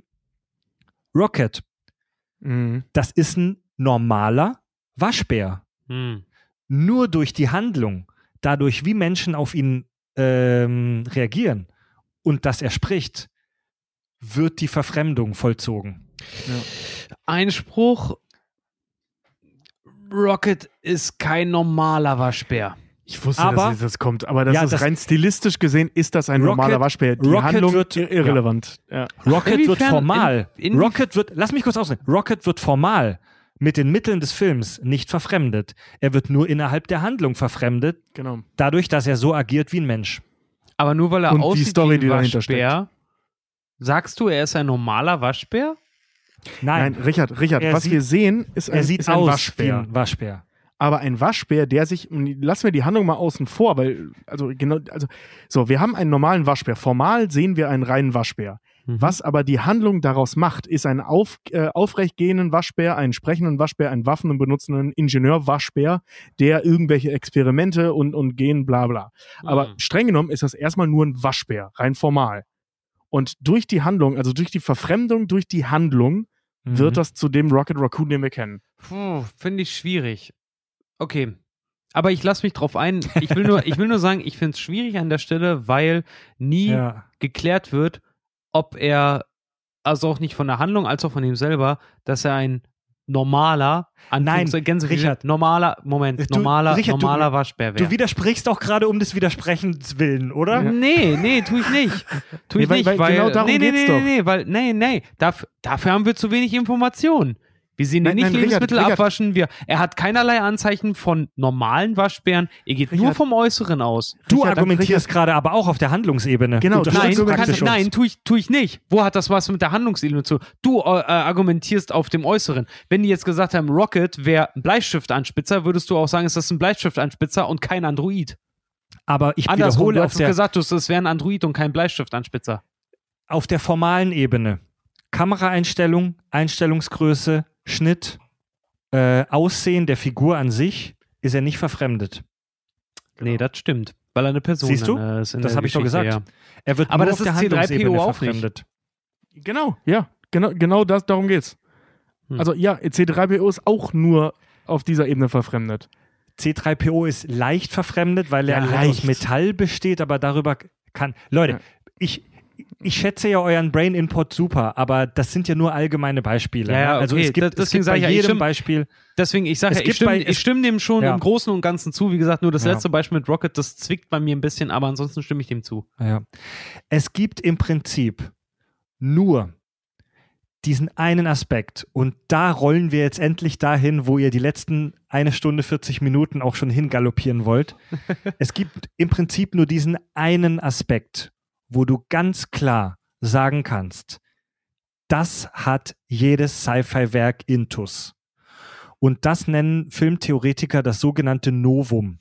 Der Begriff wurde in den 70ern vom Schriftsteller Darko Suvin geprägt. Das Novum bezeichnet das unmögliche Ding, die hypothetische Sache, deren Existenz vorausgesetzt wird. Äh, ein Sci- Sci-Fi-Werk kann auch mehrere dieser Nova, dieser Novums voraussetzen. Und ähm, hier trennt sich auch die Science Fiction von der Fantasy. Der Unterschied zwischen Science Fiction und Fantasy, beide haben ein Novum. Bei einem Sci-Fi-Werk wie Herr der Ringe habe ich auch ein Novum, weil da existieren ziemlich viele verrückte und äh, abgefahrene Dinge. Der Unterschied zwischen Science Fiction und Fantasy ist hier tatsächlich wirklich nur, dass Science Fiction das Ganze technizistisch, ja, dieses Wort gibt's wirklich, erklärt. Ja. Ja, das, das, das sehen wir, also ich, ich finde, das ist mein Lieblingsbeispiel, das habe ich auch schon ganz oft erwähnt, ist halt der Fluxkompensator. So, ne, du, du, Im Prinzip passiert da was Magisches, die reisen durch die Vergangenheit. Und erklärt wird es nur damit, es gibt diesen Fluxkompensator. Ende der technischen Erklärungen. Ich als Zuschauer akzeptiere, das ist keine Magie, sondern der Fluxkompensator. Also ist das möglich. Ja, und und das du ist ja weißt im halt Prinzip einfach, so- er läuft mit Müll und damit ist gut. Ja, ja, genau. Ne? Also es wird, es wird, äh, äh, Magie wird im Prinzip, das ist ja auch das, was Marvel macht, technisch erklärt. Ähm, wenn man sich die Avengers-Filme, die letzten beiden anschaut, ähm, dann ist halt, sorry, aber der Iron Mans Anzug ist, das ist Magie. Aber es wird gesagt, es ist Nanotechnologie, also ist es Science Fiction Ja. und nicht Ja. Fantasy. weißt Also-? Genau. Wie plausibel die Erklärung ist, ist hier tatsächlich zweitrangig. Also, genau, das, das, das meine Ja. ich, ja. ja. Iron Mans Anzug wird mit Technik erklärt, also ist es Science Fiction. Ja. Ähm, Doctor Strange zum Beispiel, der kann zaubern, das ist im Prinzip Fantasy. Ey, das Ja. ist genau wie die Erklärung von Lichtschwertern halt auch einfach, ne? Da ist ein Kristall drin, der bündelt das Ganze, äh, die Farbe entsteht aus den Emotionen, die du empfindest und deswegen kommt da ein, La ein Lichtstrahl raus. Was Genau, aber physikalisch halt wirklich passieren würde, nach den äh, Gegebenheiten, die wir jetzt haben, sobald das Laserschwert im Prinzip rausploppt, würdest du in Flammen aufgehen. Ja, aber allein, aber die, der, der Film macht hier äh, wenigstens einen pseudowissenschaftlichen Versuch, das zu erklären. Allein schon, dass wir hier über Sachen wie Kristall oder Lichtbündelung reden, das ist schon eine technizistische Ästhetik, sage ich mal. Genau. Ja. auf Allein, dass Fall. das Wort Kristall und Lichtbündelung hier auftaucht, macht das zu Science Fiction. So einfach ist das. Ja. Ja. Ja, sehe ich auch so. Ja. Und wie ihr auch schon gesagt habt, Science Fiction ist ein absolutes Chamäleon. Das mischt sich extrem mit ganz vielen Genres. Action, Western, Komödie, Drama, Kriegsfilm. Du kriegst echt Du kriegst echt bei jedem fucking Genre, jedes Genre hat sich schon mit Science Fiction gepaart. Das Einzige, was mir spontan nicht einfällt, ist Musical, aber da gibt es bestimmt auch irgendwas da draußen. Oh, mit Sicherheit. Ich google das währenddessen. Sci-Fi Musical. Hyperdrive. Nee, das ist Ja. ein Song. Äh, da gibt's nur Pro was. Oh, ich habe hier Bilder. Fanatical. Ja, es ist ein Sci-Fi Musical. Ja, Das ist aber, glaube ich, kein Film, das ist ein Bühnenstück. Siehst du? Aber Ja. auch äh, Cats wird mir hier vorgeschlagen. Keine Ahnung, ich habe Cats nie gesehen, ich weiß worum es da geht. Gibt es eine Musical-Folge bei Star Trek? Wie sich das Nein. gehört für eine Serie nein, aus den 90ern? Nein, es wird, es gibt zwar einige Folgen, wo auch kurz gesungen wird, zum Beispiel bei Voyager, weil der Holodoc sich sehr für Musik interessiert, aber das sind immer nur ganz kurze Szenen und Ja. Episoden. Das ist Lichtjahre davon entfernt von einer Musical-Folge. Stimmt, ich habe Ja. ich hab, äh, tatsächlich heute Mittag eine Folge, oder was gestern, heute oder gestern eine Folge gesehen, wo selbst äh, Patrick Stewart ein Sauflied singt, weil er durch eine Kopie ersetzt wurde, aber Ja. Da wurde, äh, deswegen kommt Riker ja drauf, das kann nicht Jean-Luc Picard Ja. sein. Der Und- singt nicht. Und weil Science Fiction so ein Chamäleon ist, schlägt. Ich bin tatsächlich mit meinen Notizen schon fast am Ende. Wir können gleich noch mega offen diskutieren. Äh, der Autor Simon Spiegel schlägt vor, Science Fiction nicht als Genre zu bezeichnen, sondern als einen sogenannten fiktional-ästhetischen Modus. Zitat. Okay. Im Gegensatz zu einem Genre wie dem Western lässt sich die Science Fiction nur ungenügend durch ein Ensemble von sema semantischen und syntaktischen Elementen beschreiben. Was die Science Fiction auszeichnet, sind nicht eine spezifische Ikonografie oder ein typischer Plot, sondern ein bestimmter Typus fiktionaler Welten, wunderbare Welten, deren Nova wie wissenschaftstechnische Neuerungen aussehen, naturalisiert werden und so als Erweiterung der uns bekannten Welt erscheinen. Also das war jetzt etwas schwurbelig ausgedrückt, Hm. aber ich, ich meine zu verstehen, was er meint und ich, ich stimme ihm da auch ein Stück weit zu. Man könnte argumentieren, dass Science Fiction kein eigenständiges Genre ist, sondern dass es eher ein Modus ist, den man auf andere Genres drauf stülpt. Ähm, ich habe ich hab auf jeden Fall schon mal Science Fiction eher als Werkzeug bezeichnet. Ähm, also, also mit der Aussage würde ich ihm jetzt recht geben. Ich gebe ihm weitestgehend aus recht, äh, auch recht. Aber ähm, ich finde, er macht einen Fehler in, in, in seiner Aussage. Und zwar trennt er Novum von Plot. Und das Novum ist für gewöhnlich entweder der Auslöser oder ein großer Teil des Plots. Mhm. Und deswegen finde ich persönlich und in meiner, naja, ich sag mal, Erfahrung, was, was Film schauen angeht und, und Film analysieren angeht, ähm, kann man Plot und Novum nicht voneinander trennen. Ich glaube, Mhm. dass er da einen Fehler macht. Weil zum Beispiel, äh, wenn man jetzt Liebling, ich habe die Kinder geschrumpft nimmt und man nimmt das Novum raus, haben wir keine Handlung. Wenn wir Matrix nehmen und wir nehmen das Novum raus, haben wir keine Handlung. Ja, Äh, Das gleiche gilt für Flut der Karibik und so weiter. Also das Novum ist, egal ob es diegetisch, also innerhalb der Handlung passiert, ähm, oder außerhalb der, also exdiegetisch und Mhm. nur die Handlung von außen beeinflusst, ähm, ist das Novum unweigerlich verknüpft mit dem Plot. Denn Ja. der Plot würde nicht existieren, außer, und das müsste man vielleicht trennen, ähm, bei Filmen wie zum Beispiel Inglourious Bastards weil da spielt die Ermordung Hitlers, was ja so die, also ich meine, ob es die Bastards jetzt gegeben hat oder nicht, spielt eigentlich überhaupt keine Rolle für die Science Fiction.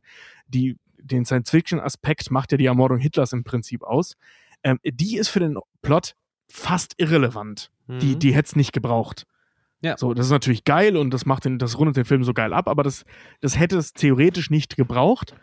Ähm, da würde ich sagen, okay, also solche Filme, ähm, die gegen Ende Parallelwelten aufmachen, wenn du so willst, Mhm. ähm, die müsste man davon absplitten. Aber ansonsten ist das Novum so krass mit dem Plot verbunden, dass man das nicht voneinander trennen kann.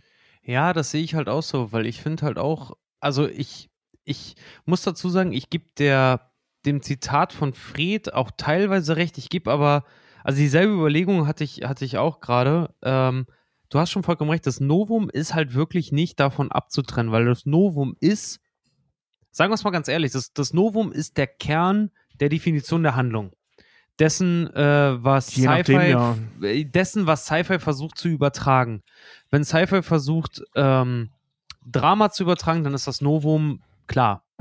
Äh, aber Kann alles sein. ja, ja, Kann ganz viele verschiedene Sachen sein. Das ja, Novum. auf jeden Fall. Aber wie gesagt, ein Sci-Fi-Genre, um das nochmal runterzubrechen, ganz kurz, ein Sci-Fi-Genre alleine als eigenständiger Film zum Beispiel funktioniert nicht. Dafür müsstest du, wie gesagt, das Lehrbuch von einem Elektromechaniker äh, verfilmen und daraus eine Story. Aber selbst wenn du es verfilmst, wenn das nicht, also sagen wir es mal so, die ursprünglichen oder die reinsten Sci-Fi-Filme, die wir haben, sind Lehrvideos.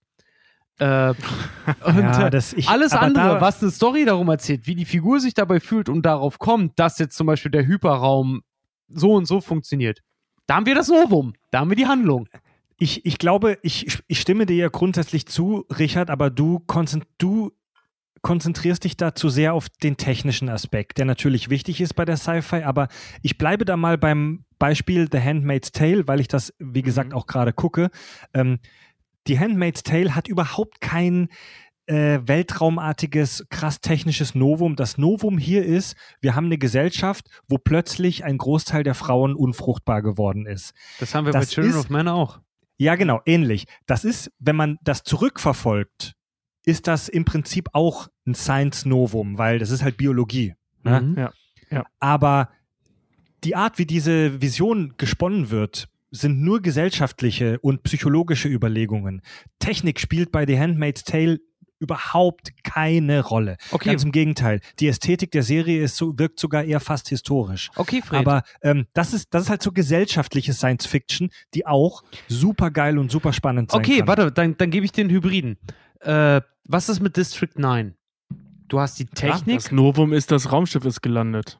Ja, Ohne Novum kein Plot. ja, auf jeden Fall. Aber der eigentliche Plot äh, dreht sich nicht darum, nur, dass das Raumschiff gelandet ist, sondern der eigentliche Plot dreht sich darum, dass man sieht, wie die Aliens in unserer Gesellschaft halt klarkommen und dass sie halt genau, als, als genau. Raumschifflandung, keine Aliens, ohne Aliens kein Plot. Also Genau. du kannst Okay, das ja, Novum nicht vom Plot abtrennen. Ja, gut, aber Ali- trotz. Ja. Mm, Ja, das Ja. ist halt, also wir, wir versuchen hier ja gerade krampfhaft dieses Das Ding ist halt nur einfach, worauf ich hinaus möchte, dass das, was Fred vorher in den Satz rein. Warte ganz kurz. Das, was du aber gesagt hast, will ich darauf hinaus. Es gibt halt Filme, die das, die das beide miteinander kombinieren. Ja, und die gibt's zu Tausenden. Die gibt es zu Tausenden. Die Hybriden, die Mischformen, es gibt sie zu Tausenden. Ich will ja nur sagen, wir, wir haben gerade mal wieder das Bedürfnis, und das ist zutiefst menschlich, dass wir ein Ergebnis haben möchten, dass am Ende der Gleichung ein Ist gleich steht und wir können so und so definieren, das ist so und jenes. Ähm, ich möchte da keine abschließende Antwort drauf geben. Ich finde das, was der Simon Spiegel hier vorschlägt, dass Sci-Fi gar kein eigenständiges Genre ist, interessant. Von manchen Leuten wird das so als Abwertung der Sci-Fi gewertet, so, äh, nein, nehmt unserem Sci-Fi nicht den Status als Genre weg. Ich finde das überhaupt nicht als, ich empfinde das nicht als Abwertung, sondern Nee, ich, ich finde, Nö. dass das zeigt, diese Diskussion, die wir jetzt hier auch nicht auflösen können, die zeigt einmal mehr, wie fucking vielseitig dieses Genre ist. Ich finde Ja. immer, da muss man immer als Gegenargument sagen, zeig mir doch mal einen puren Sci-Fi-Film. Zeig gibt's mir ja, doch mal also wirklich, du- nee, wirklich, ja. zeig, mir- zeig mir doch mal einen puren Sci-Fi-Film, der nicht äh, mit Action, Thriller, Thrill-Elementen oder Dram- oder Horror-Elementen auskommt. Gibt's nicht. Sci-Fi, Sci-Fi ist Ja. einfach ein, ein, an, also ein, ein, ein, ein Plus-Genre, äh, ein, ein Ansteckgenre, was miteinander verbunden wird. Es gibt keinen reinen Sci-Fi-Film. Ja, Wenn gut, du aber dir das als ist, das Ba- ist wenn du dir- Sorry, Das ganz kurz. Prinzip wenn du dir als, sorry, ganz, ich bin ganz schnell fertig. Sorry, wenn, nee, da war gerade der Delay das Problem. wenn du dir als, wenn du dir als Paradebeispiel hier mal wieder Star Trek nimmst, es gibt Star Trek Folgen, die haben, die sind eher ein Actionfilm. Es gibt Star Trek Folgen, die sind eher ein Drama. Es gibt sogar viele Star Trek Folgen, die eher in die Comedy-Richtung gehen. Es gibt einzelne Star Trek Folgen auch, die Horrorelemente haben. Da gebe, da bin ich absolut bei Richard, sehe ich auch so. Äh, Sci-Fi ist ein Ansteck, ein, mo- ein modulares Genre. Das stülpt man Modulares, immer auf danke. was anderes drauf. Das stülpt man immer auf was anderes drauf. Das ist im Prinzip bei, ähm, das haben wir aber bei, beim Actionfilm ja auch schon besprochen, ähm, äh, Action hat fast das gleiche Problem, weil du in jede Handlung auch eine Actionsequenz einbauen kannst. Und äh, aus dem, ich sag mal, langsam erzähltesten Drama der Welt durch eine Sequenz ein Action-Drama machen kannst. Hm. Na, also d- d- das ist also dieses Modulare, ähm, ist genreübergreifend, also genau wie Horror. Ich meine, äh, wenn, wenn wir uns, das ist ein anderer Bereich, aber wenn man sich Games jetzt anschaut, du spielst zum ersten Mal, ähm, wie heißt das hier, hier Nathan Drake, ähm, Uncharted. Mhm. Ähm, d- äh, 75% des Spiels sind Action-Adventure und von jetzt auf gleich kommt ein Horrorelement rein. Ja. Ja. Das ist, das ist wie bei, äh, äh, wenn, wenn du Indiana Jones guckst, 75% sind Abenteuerfilm, von jetzt auf gleich kommt Fantasy rein. Ähm, Ja. Oder Science Fiction in diesem bescheuerten Obwohl vierten ich aber auch finde, Und das ähm, ist so. Ne, ne, was ich sagen will, ist, dass, dass jedes Genre im Prinzip seine Modulation mitbringt und diese Modulation auf jedes andere Genre erstmal einsetzbar ist. Und die Definition, also die du vorhin vorgelesen hast, ähm, abgesehen von diesem, wie ich finde, brachialen Fehler, Plot und Novum voneinander zu trennen, ähm, ist durchaus sinnvoll, der Gedankenanschluss, den er da bringt. Aber ähm, die Idee des Novums ist halt etwas, das das Science Fiction ausmacht und was die anderen im Prinzip nicht haben. hm. So, jetzt funktioniert Sci-Fi als rein alleinstehendes Merkmal vielleicht nicht. Das tun aber die wenigsten Genres. Ja. Ähm, siehe der Piratenfilm, der offiziell ein Genre ist, aber Piratenfilm ist kein, keine Handlung. Da geht es dann Ja. um Piraten, aber die müssen ja auch was Ja. tun. Das Ja, ja, ja, gute, klar. Ja, ja. gutes Beispiel. Gutes Beispiel, sehr gut sogar. Deswegen, also ich finde schon, dass man das als Genre bezeichnen kann oder als Genre-Hybriden zumindest bezeichnen kann. Ähm, aber also diese Modulation ist einfach jedem Genre gemein. Und Mhm. Sci-Fi ist da jetzt halt extrem. Aber Mhm. das gibt dem Ganzen keinen Abbruch. Sci-Fi ist dahingehend halt sehr wandelbar, weil äh, zu dem, was wir auch vorher zu dem Actionfilm gesagt haben, klar, das gibt's auch, aber der Actionfilm hat so einen Weg darum gefunden, dass die Leute halt einfach wirklich stumpfe Explosionen, siehe jetzt sowas wie zum Beispiel Mad Max Fury Road. Das ist zwar auch ein Sci-Fi-Film, Ja, der wird aber von sagen. vielen als Actionfilm interpretiert, einfach nur, weil es die ganze Zeit Krach-Bumm macht. Als Autofahrfilm. Ja, Ja. schei scheißegal, äh, was halt bei, oder, oder besser, besser noch, äh, The Raid, besser noch The Raid 2. Einer Mhm. der äh, sagenhaft äh, nach wie vor besten Actionfilme, die es halt gibt. Ah, ja. Wenn man sich Ja, rein cool, an der ja. Definition des Actionfilms halt dran hangelt, dann ist The Raid 2 ein sagenhaft guter Film. Ich habe den gesehen und fand den, ich fand ihn okay. Ich fand ihn sogar langweilig stellenweise. Aber, wo ich sagen muss, okay, wenn man das jetzt als Actionfilm betrachtet, dann ist der sagenhaft gut. Dann Mhm. verstehe ich auch die Wertungen. Dann verstehe ich, dass Leute den auf Rotten Tomatoes und so 10 von 10 Sternen halt irgendwie geben. Ne? Ähm, aber kein anderes Genre, glaube ich, ist so ein divergenter Brückengeber wie das Sci-Fi-Genre. Mhm. Weil du kannst über Sci-Fi kannst du ein Drama aufbauen. Über Sci-Fi kannst du Action aufbauen. Über Sci-Fi kannst du Thriller aufbauen. Über Sci-Fi kannst du Horror aufbauen. Ja. Aber Sci-Fi alleine ist nur ein Teil des Brückenpfeilers. Das geht nur bis Ja. zur Hälfte und danach geht es nicht mehr weiter. Ja. Ähm, wenn wir über Sci-Fi reden, dann muss natürlich auch unser Team Kirschwässerle zu Wort kommen.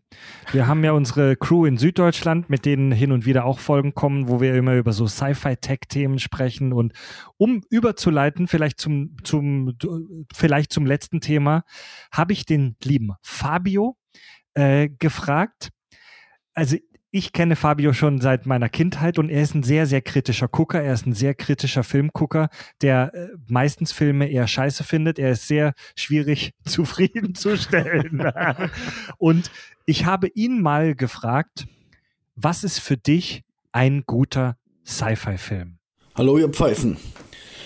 Was macht für mich einen guten Science-Fiction-Film aus? Also, an erster Stelle steht natürlich die Story. Es muss eine geile Story sein. Meistens mit einem Ende, das einem überraschen sollte. Also dieser typische Aha-Moment, den man auch vielleicht von Outer Limits noch kennt. Und auch ganz wichtig ist Technik. Geile Technik, die es noch nicht gibt. Sehr geil durchdacht und die Konsequenzen, die daraus entstehen in der Gesellschaft oder was auch immer der Film halt äh, zeigt. Das sind für mich die absolut wichtigsten Punkte. Habt noch viel Spaß und auf wieder. Tschüss. Okay, okay. Äh, Fa Fa wenn ich das kurz sage, Fabio steht auf Thriller. Fabio steht in erster Linie auf Thriller, äh, aber den Sci-Fi-Aspekt, dass er sagt, er will was Spannendes haben, wo was Neues Technisches, eine neue technische Innovation halt drin vorkommt, das ist halt wieder die Brücke zu Sci-Fi. Aber eigentlich steht er auf Thriller. Steht er auch, auf jeden Fall. Und also Farb, Farb ist so ein typischer Hard Sci-Fi-Fan, wo ich mich auch dazu zähle. Ich mag es total, wenn man sich Zeit nimmt für die Sachen und die auch mal erklärt. Und dieser Aha-Effekt, der ist interessant. Bei, bei guten Sci-Fi-Filmen hast du oft so einen super krassen Turn, der dann gegen Ende kommt, wo du plötzlich merkst, oh fuck, die Maschinen haben das alles eingeleitet oder scheiße, das ist alles nur virtuell oder scheiße, wir sind auf dem und dem Raumschiff, oh nein, der rote Knopf wurde gedrückt. So, so ein typischer Turn. Aber das ist halt auch nicht Sci-Fi exklusiv, ne? Nö, absolut nicht. Also da hat Richard schon recht, das geht eher in so eine, in so eine Thriller-Richtung, ähm, dass, man, dass man halt mit dem Ende überrascht. Hm. Das ist jetzt auch nicht Thriller-exklusiv, nur Thriller bedient Nee. sich da sehr gerne dran. Ja, aber Und jetzt frage ich, jetzt. Mhm. jetzt frage ich mal euch. Erstmal Tobi, Ja. du als Erster, weil du gerade das erste Fenster bei mir in meinem Videochat-Programm von oben bist. dich, Fred. Was ist denn, was ist denn, was ist denn für dich in ein paar kurzen Worten, was ist denn für dich ein guter Sci-Fi-Film? Was muss der beinhalten?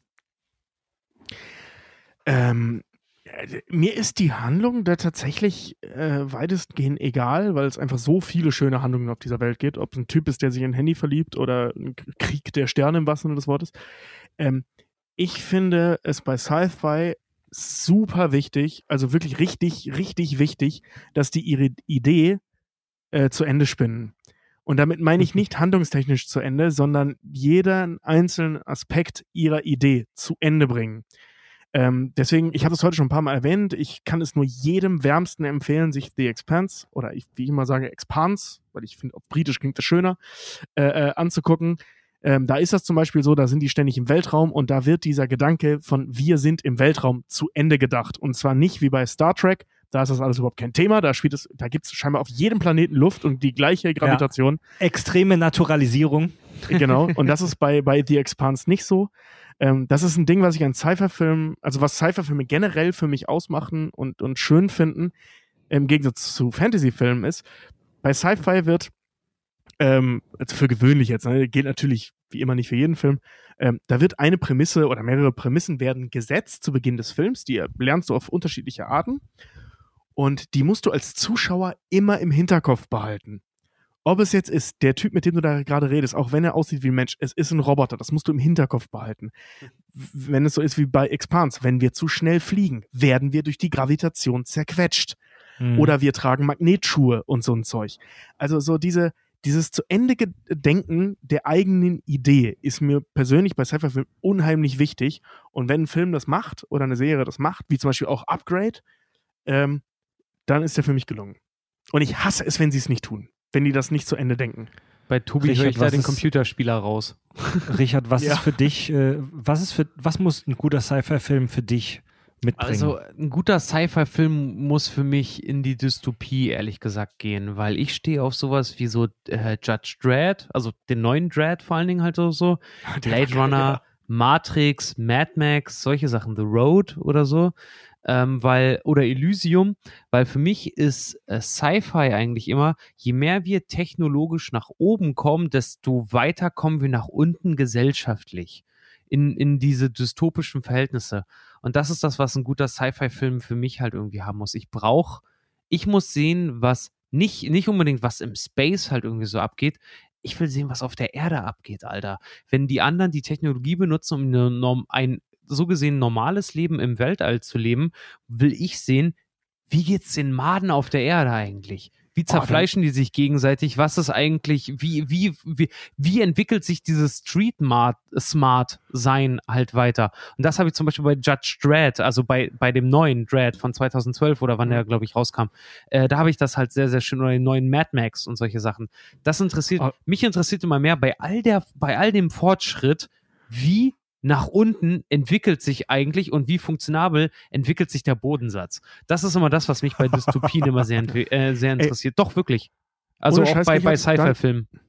Äh, dann empfehle ich dir auch The Expanse. Dann ist das voll was für dich, weil es geht Ja. eigentlich nur darum. Also wenn du glaubst, die ganzen coolen, also die guten Star Trek-Filme waren eine Second-Hand-Galaxie, das ist dagegen, also, also das ist gegen Expanse, ist das Elysium. Und zwar nicht der Film, Ja. sondern die Stadt Geil. in dem Film. Ja, weil, Also weil das wie ist gesagt, bei wirklich, mich, die, die spielen nämlich genau das zu Ende. bei mich interessiert sowas halt einfach. Ich finde sowas mega. Ich freue mich auch total auf hier von CD Projekt Red, hier Cyberpunk. Ja. äh, bin ich megamäßig heiß drauf, weil ich einfach das so interessant finde, wie äh, wirkt sich diese, diese hohe Technologie im Prinzip auf das Ghetto, auf die armen Leute halt im Prinzip Ja. aus. Weil Ja. können die das besser nutzen, können die das schlechter nutzen? Nutzen die es im Prinzip smarter oder nutzen sie es eigentlich nur, ähm, also missbrauchen sie die Technologie eigentlich nur? Das interessiert mich viel mehr. Deswegen finde ich auch so solche Sachen wie Snowpiercer oder Blade, wie gesagt, Blade Runner, mega interessant. Weil das ist so eine, das sind auch die Aspekte, die mich bei Star Wars so reizen, dieser, diese, dieses Prinzip der Second-Hand-Galaxie. Hm. Du kannst durchkommen, auch wenn du Street Smart, also wenn du verhandeln kannst, dann kannst du in dieser Welt überleben. Cyber, Cyberpunk, das Game, auf das ja alle gerade warten, ist ein super Beispiel. Cyberpunk ist ein Science-Fiction-Subgenre, das jetzt in der Film- und Games-Welt in den letzten äh, Jahren nicht so krass vertreten war. Ähm, auch ein interessanter Vertreter. Cy nur um das Beispiel, gerade weil es plastisch ist, Cyberpunk hat als Subgenre ähm, auch ganz typische, ich sag mal, Plot, ähm, Plot-Prototypen. Mhm. Im Subgenre Cyberpunk ist es meistens so, dass so der einfache einzelne Mensch, der um sein Überleben in der überfüllten Großstadt kämpft, gegen die große, übermächtige Firma, die Company, kämpfen muss. So, die Welt wird äh, regiert von übermächtigen, bösen, kalten Firmen und der einzelne Mensch in seinem Hochhaus, der kaum genug zu fressen hat, muss sich dagegen irgendwie behaupten. Das ist so typisch Cyberpunk. Mega geil. Ja, finde ich aber auch Ja. toll, weil das sind halt auch so Sachen, die hier halt auch in Total Recall oder zum Beispiel auch in den Spielen, in Computerspielen halt Deus Ex Machina halt auch fortgeführt haben, dass jemand, der einen normalen Job hat, äh, plötzlich in die Situation gebracht wird, äh, sich mit diesen technologisiert äh, erweiterten Menschen auseinanderzusetzen, die halt nicht wie er von der Ja. Regierung irgendeinen, irgendeinen geilen Ultrascheiß gestellt gekriegt haben oder von der Firma, sondern irgendwo auf dem Schwarzmarkt sich so aller, ich denke da immer so an das Beispiel von den Russen und den Amerikanern bei der Raumfahrt, dass die, dass die Amis halt irgendwie unzählige, gibt doch diese schöne Anekdote, die Amis haben unzählige äh, Millionen Dollar dafür entwickelt, dass ähm, es ein Kugelschreiber entwickelt wird, der auch in der Schwerelosigkeit schreibt. Und die Russen schicken halt ihre Leute halt einfach mit einem Bleistift nach oben. Was ein urbaner Mythos ist, Ganz aber genau. Grund, das, grundsätzlich, die Story das- ist klar, ja. Ganz genau, das ist so ein urbaner Mythos, aber das, das lässt sich halt auf so viele Aspekte halt irgendwie anwenden. Ja. Und gerade im, im, im, im Zeiten von Sci-Fi, weißt du, ich sehe halt auch online, äh, sieht man halt dann halt auch solche äh, Geschichten von irgendwelchen Kindern in Indien, die mit Lego-Stein und Lego-Technik halt irgendwie funktionierende äh, äh, äh, fehlende Gliedmaßen bauen, also funktionierende Artificial Hände und Arme und so eine Scheiße halt Mhm. irgendwie bauen, nur mit dem, mit dem technischen Verständnis dahinter. Und das finde ich macht, macht Ja. ein Sci-Fi, das macht das Genre Sci-Fi für mich so interessant, weil ich sehen möchte, wie es eben nicht, ich mag, ich mag dieses hochpolierte, mag ich zwar auch, aber ich mag es nicht so sehr wie, wie das Dreckige. Die, die sich wirklich aus dem Schlamm dann da irgendwie rauskämpfen, das sehe ich sehr gerne. Also um meine, um mein Ding noch zu adden, ich, was für mich ein guter Sci-Fi-Film ist, da, das ist ein bisschen ein Add-on zu dem, was Tobi jetzt gerade schon gesagt hat. Für mich sind bei guten Science-Fiction-Werken zwei Dinge wichtig: Plausibilität und Konsequenz. Ja. Plausibilität, d- es muss nicht alles realistisch sein. Das kann es bei Sci-Fi ja sowieso nicht, weil wir viele Sachen nicht wissen. Aber die Regeln, die sich der Film in seiner Lore, in seinem Worldbuilding steckt, die muss er respektieren. Aber das ist ja im Prinzip bei allen Filmen so. Und Konsequenz, ich mag es, wenn solche Ideen zu Ende gedacht werden. Ja, also we- wenn, wenn so ein Ding bis ins Kleinste weiter gedacht wird. Wenn du, du hast dieses eine Novum und du überlegst dann, wie sieht das aus? Wie kann das im Alltag? Welche Effekte hat das? Und das finde ich das Spannende bei Science Fiction. Ideen, die einfach zu Ende gedacht werden. Und ich hasse es, wenn Ideen dann nicht zu Ende gedacht werden und oberflächlich bleiben. Ja. Ja. Ja, ich weiß, Weil was das- du meinst. Ich, ich finde das, ich find das Auf so der anderen Seite muss aber auch so ein bisschen Raum für Spekulation immer sein. Laserschwerter Klar. sind uns bis heute nicht erklärt worden und alles, was wir darüber wissen, kriegen wir auch nur mit durch äh, Fantheorien. Ja, gut, das ist richtig, ne? Aber ja, es ist so ein bisschen bis zum gewissen Grad, also du kannst, du kannst ja nicht alles erklären. So, wenn, wenn Star Trek sich jetzt da hinstellt und mir erklärt, der Warp-Antrieb äh, funktioniert aus äh, einem gewissen Balance zwischen Materie und Antimaterie. So, dann ne- si- si- sitze ich jetzt da und denke so, geil, Technik. So, und dann denkst du drei Meter weiter und denkst du, okay, das erklärt einfach gar nichts. Das erklärt einfach nichts. Ja, vor allem die erste Abgesehen Frage, die davon, dass kommt, die mir nicht welche- erklären, was Antimaterie sein soll. Ja, ganz genau. Ähm, ist- die erste Frage, die kommt, ist, welche Antimaterie? Ja, ja, genau, aber, aber eben auch so, ja, okay, das Antimaterie Verhältnis, gibt's, Leute, ne? Ja, mag ja sein, aber das, weißt du, so die, diese, das, das erklärt mir einfach, eigentlich klar. erklärt mir diese Klar. Aussage gar nichts. Natürlich. Aber So, in der Handlung wenn, schon und das ist cool. wenn die uns wirklich erklären könnten, wie das funktioniert, könnten wir das bauen und die Macher von Star Trek hätten den Physiknobelpreis.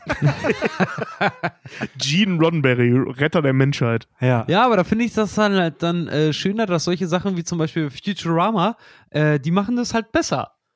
Äh, dass du halt dann solche, solche Abnormalitäten halt damit erklärt hast, dass äh, der Professor halt zum Beispiel äh, alles im Universum, was in irgendeiner Weise kompliziert ist, halt runtergebrochen hat aus die simpelsten Eigenschaften, weswegen er seiner Crew das immer erklären kann. Gut, ich, ich gehe jetzt einfach mal darüber hinweg, dass Richard behauptet hat, Futurama würde Dinge besser erklären als Star Trek. Das lassen wir jetzt einfach mal. Das hat so, auch so ein bisschen das, wehgetan, ja. das lassen wir es einfach mal so stehen, okay? Nein, ich sag nicht, dass. Du interpretierst das falsch. Ich sag nicht, dass sie das leichter erklärt haben. gesagt, ich sag die einfach, nein. besser. Nein, ich, sa ich sage, sie machen es besser, aber sie machen es besser dahingehend, äh, dass sie es den Leuten besser zugänglich machen. So, bam, fick dich. Deine Mama. Ja. Ja, also abschließend Mann, Science das Fiction ein, ein, ein, ein ultraspannendes, ein ultraspannendes Genre, Verzeihung, fiktional-ästhetischer Modus, mega vielseitig und wer sich, wer sich da noch weitergehend äh, interessiert und beschäftigen möchte, auch mit der Geschichte, mit Frühwerken, da gibt's unfassbar viel Scheiß, Mann. Da gibt's unfassbar viel geile Literatur und geilen Scheiß und sehr gute Filme, sehr gute Serien. Manchmal bin ich traurig, dass ich irgend, dass, dass ich irgendwie so viel von dem Scheiß schon kenne und dass man da irgendwie selten überrascht wird. Aber hin und wieder kommt ja doch noch mal eine Perle wie die Expanse zum Beispiel. Ähm, Für mich persönlich Die- The Orville. Ich glaube, das wurde als Comedy-Serie gepitcht und dann hat einfach, ähm, Ja, dann hat hier, wie hieß er denn? Seth MacFarlane. Äh, Seth MacFarlane hat einfach äh, eine Sci-Fi-Serie gemacht. Das wurde Seth- als Comedy ja. gepitcht und dann hat er plötzlich eine Sci-Fi-Serie gemacht. Die, die Orville startete als Star Trek Persiflage und ist mittlerweile irgendwie geiler als das eigentliche Star Trek. Nichts gegen, nichts gegen Pic. Wir reden irgendwann auch nochmal über die neue Serie Picard. Die ist schon ganz geil, hat aber auch Schwächen. Guckt euch die Orville an, Leute. Guckt euch die Orville an, besonders die zweite Staffel. Welcher ist denn euer guckt euch, guckt euch The Lieblings-Sci-Fi-Film? Expander an, Alter. Mein, Ja, ey, Tobi hat mein- mir gerade mein schon neues Game ich of guck mir, Thrones. Ich gucke mir The Ja. Expanse auf jeden Fall mal an. Mal ganz ehrlich, Jungs, äh, was ist denn euer Lieblings-Sci-Fi-Film? Nicht Serie, Ich- Film. Kann nicht, ich kann dir nicht sagen, welches mein Lieblings-Sci-Fi-Film overall ist. Das ist einfach zu viel Scheiß. ja. Klingt jetzt cheesy, aber ich liebe alle meine Kinder. Aber ich kann dir sagen, welcher mein Lieblings, ich kann dir sagen, welcher mein Lieblings-Sci-Fi-Film so der letzten drei, vier Jahre ist. Und das ist I Am Mother.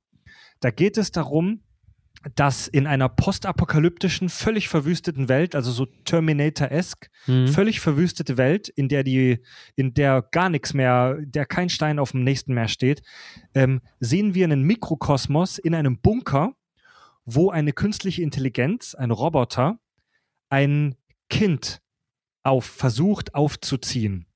Ich möchte gar nicht mehr sagen, weil ich da nichts spoilern will. Das ist für mich persönlich so der geilste Sci-Fi-Film der letzten drei, vier Jahre. I Am Mother.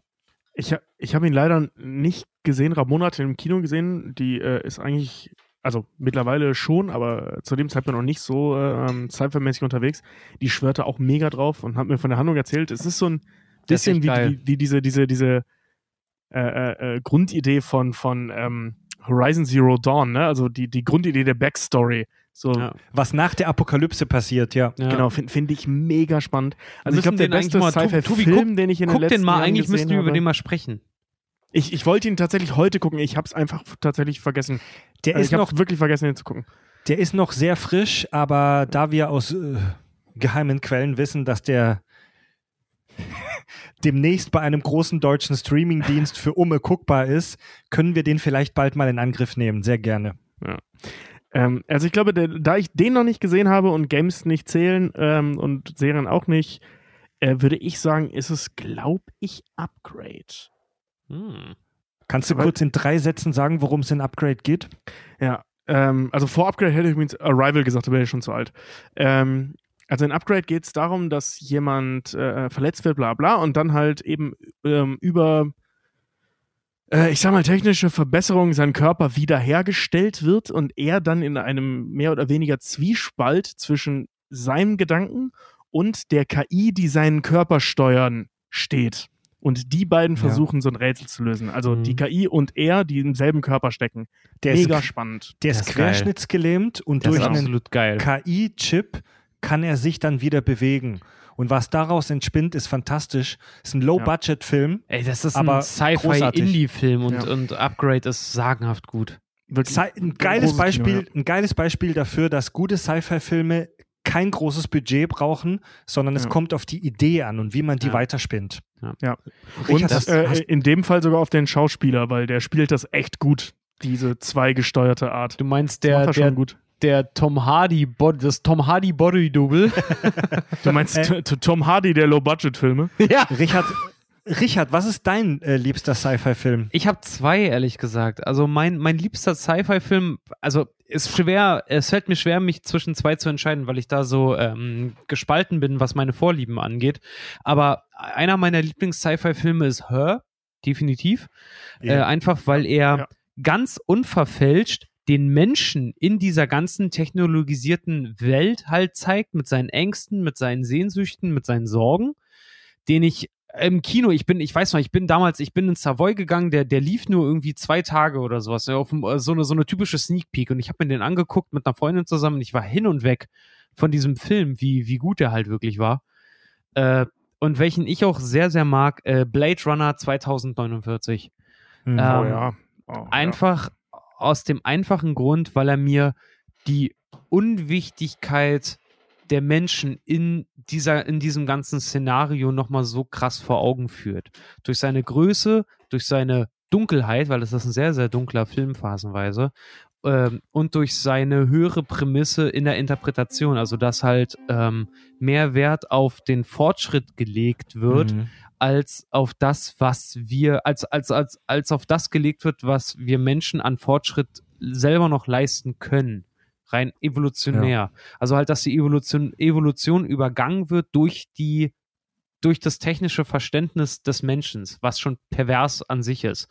Und da finde ich Ja. halt, dass dieser Film, der war leider auch ein totaler Flop, aber die beiden Filme, das sind meine beiden absoluten Lieblings-Sci-Fi-Filme, muss ich ganz ehrlich sagen. Ja. Obwohl ich auch hier Upgrade und Co. mag ich auch sehr, sehr gerne, aber Her und Blade Runner 2049 sind halt wirklich solche Sachen, wo ich sage so, ey, ohne Scheiß, das ist schön anzusehen und die sind einfach geil.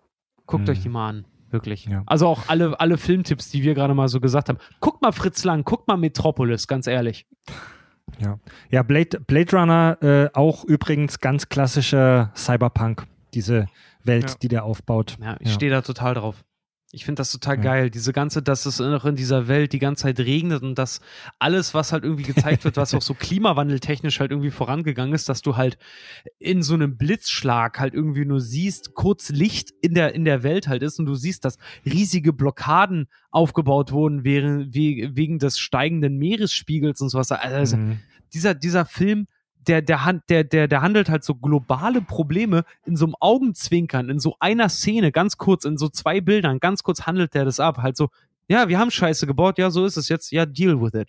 Und das bringt so diesen Tonus von diesem Film halt sogar rüber und das liebe ich so sehr, weil Mhm. genauso wird es wahrscheinlich auch in der Realität passieren. Ich Ja. bin, was das angeht, sehr pessimistisch. Gut, Leute, dann schaut euch eure liebsten Sci-Fi-Filme und gerne unsere Filmtipps auch nochmal an. Macht euch da mal ein paar Gedanken. Schreibt uns gerne auch im äh, Hörerfeedback, ähm, was für euch gute Sci-Fi-Filme sind, was vielleicht auch schlechte Sci-Fi-Filme sind. Ähm, bevor wir zum Hörerfeedback kommen, habe ich noch ein paar wichtige Infos. Unsere Tourtermine im März wurden wegen äh, Corona leider verschoben. Nicht abgesagt, nur verschoben. Behaltet erstmal eure Tickets. Die Termine werden im Herbst diesen Jahres nachgeholt. Dann, das haben wir am Anfang schon gesagt, werden wir bis auf weiteres äh, hier im Lockdown, im, in unserer häuslichen Isolation, äh, versuchen, einen wöchentlichen Rhythmus aufrechtzuerhalten. Die Kack- und Sach-Corona-Quarantäne-Content-Initiative. ähm, also wir hören uns dann nächste Woche schon. Dann noch eine Info, das haben wir auch in der letzten Folge schon gesagt. Ähm, der Wunder, die wunderbar, das wunderbare Projekt quarantänehelden.org, wo man Hilfe anbieten und auch äh, anfragen kann, ähm, hat einen Podcast gestartet, in dem wir auch zu hören sind. Quarantänehelden. Äh, abonniert das mal in eurer Podcast-App. Und wir sind während dieser schweren Zeit für euch auch im Premium-Kanal super aktiv, im Kack- und Sach-Premium-Kanal, wo ihr Zusatzinhalte hören könnt.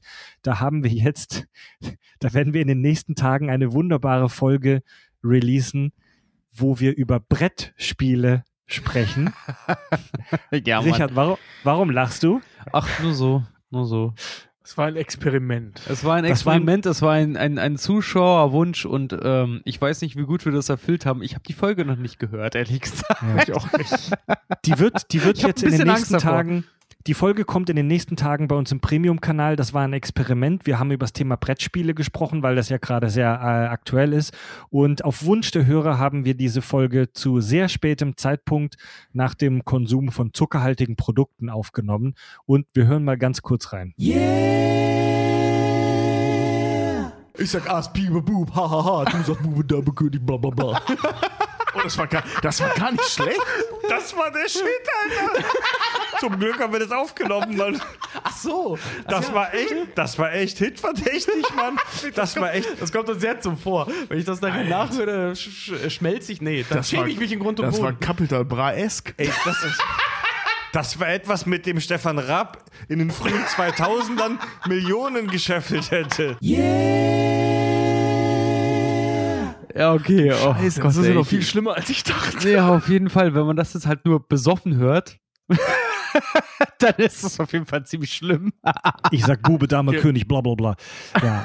Also im Premium-Kanal kriegt ihr auch vielen intellektuellen Shit. Die Folge war mal ein Experiment und ist einfach super random und super witzig geworden. Genau. Wenn ihr den Premium-Kanal hören wollt, könnt ihr das ab drei äh, Euro Schrägstrich Dollar im Monat entweder bei Patreon oder Steady. Geht einfach mal auf kackundsach.de, da ist das verlinkt. Und damit kommen wir jetzt zum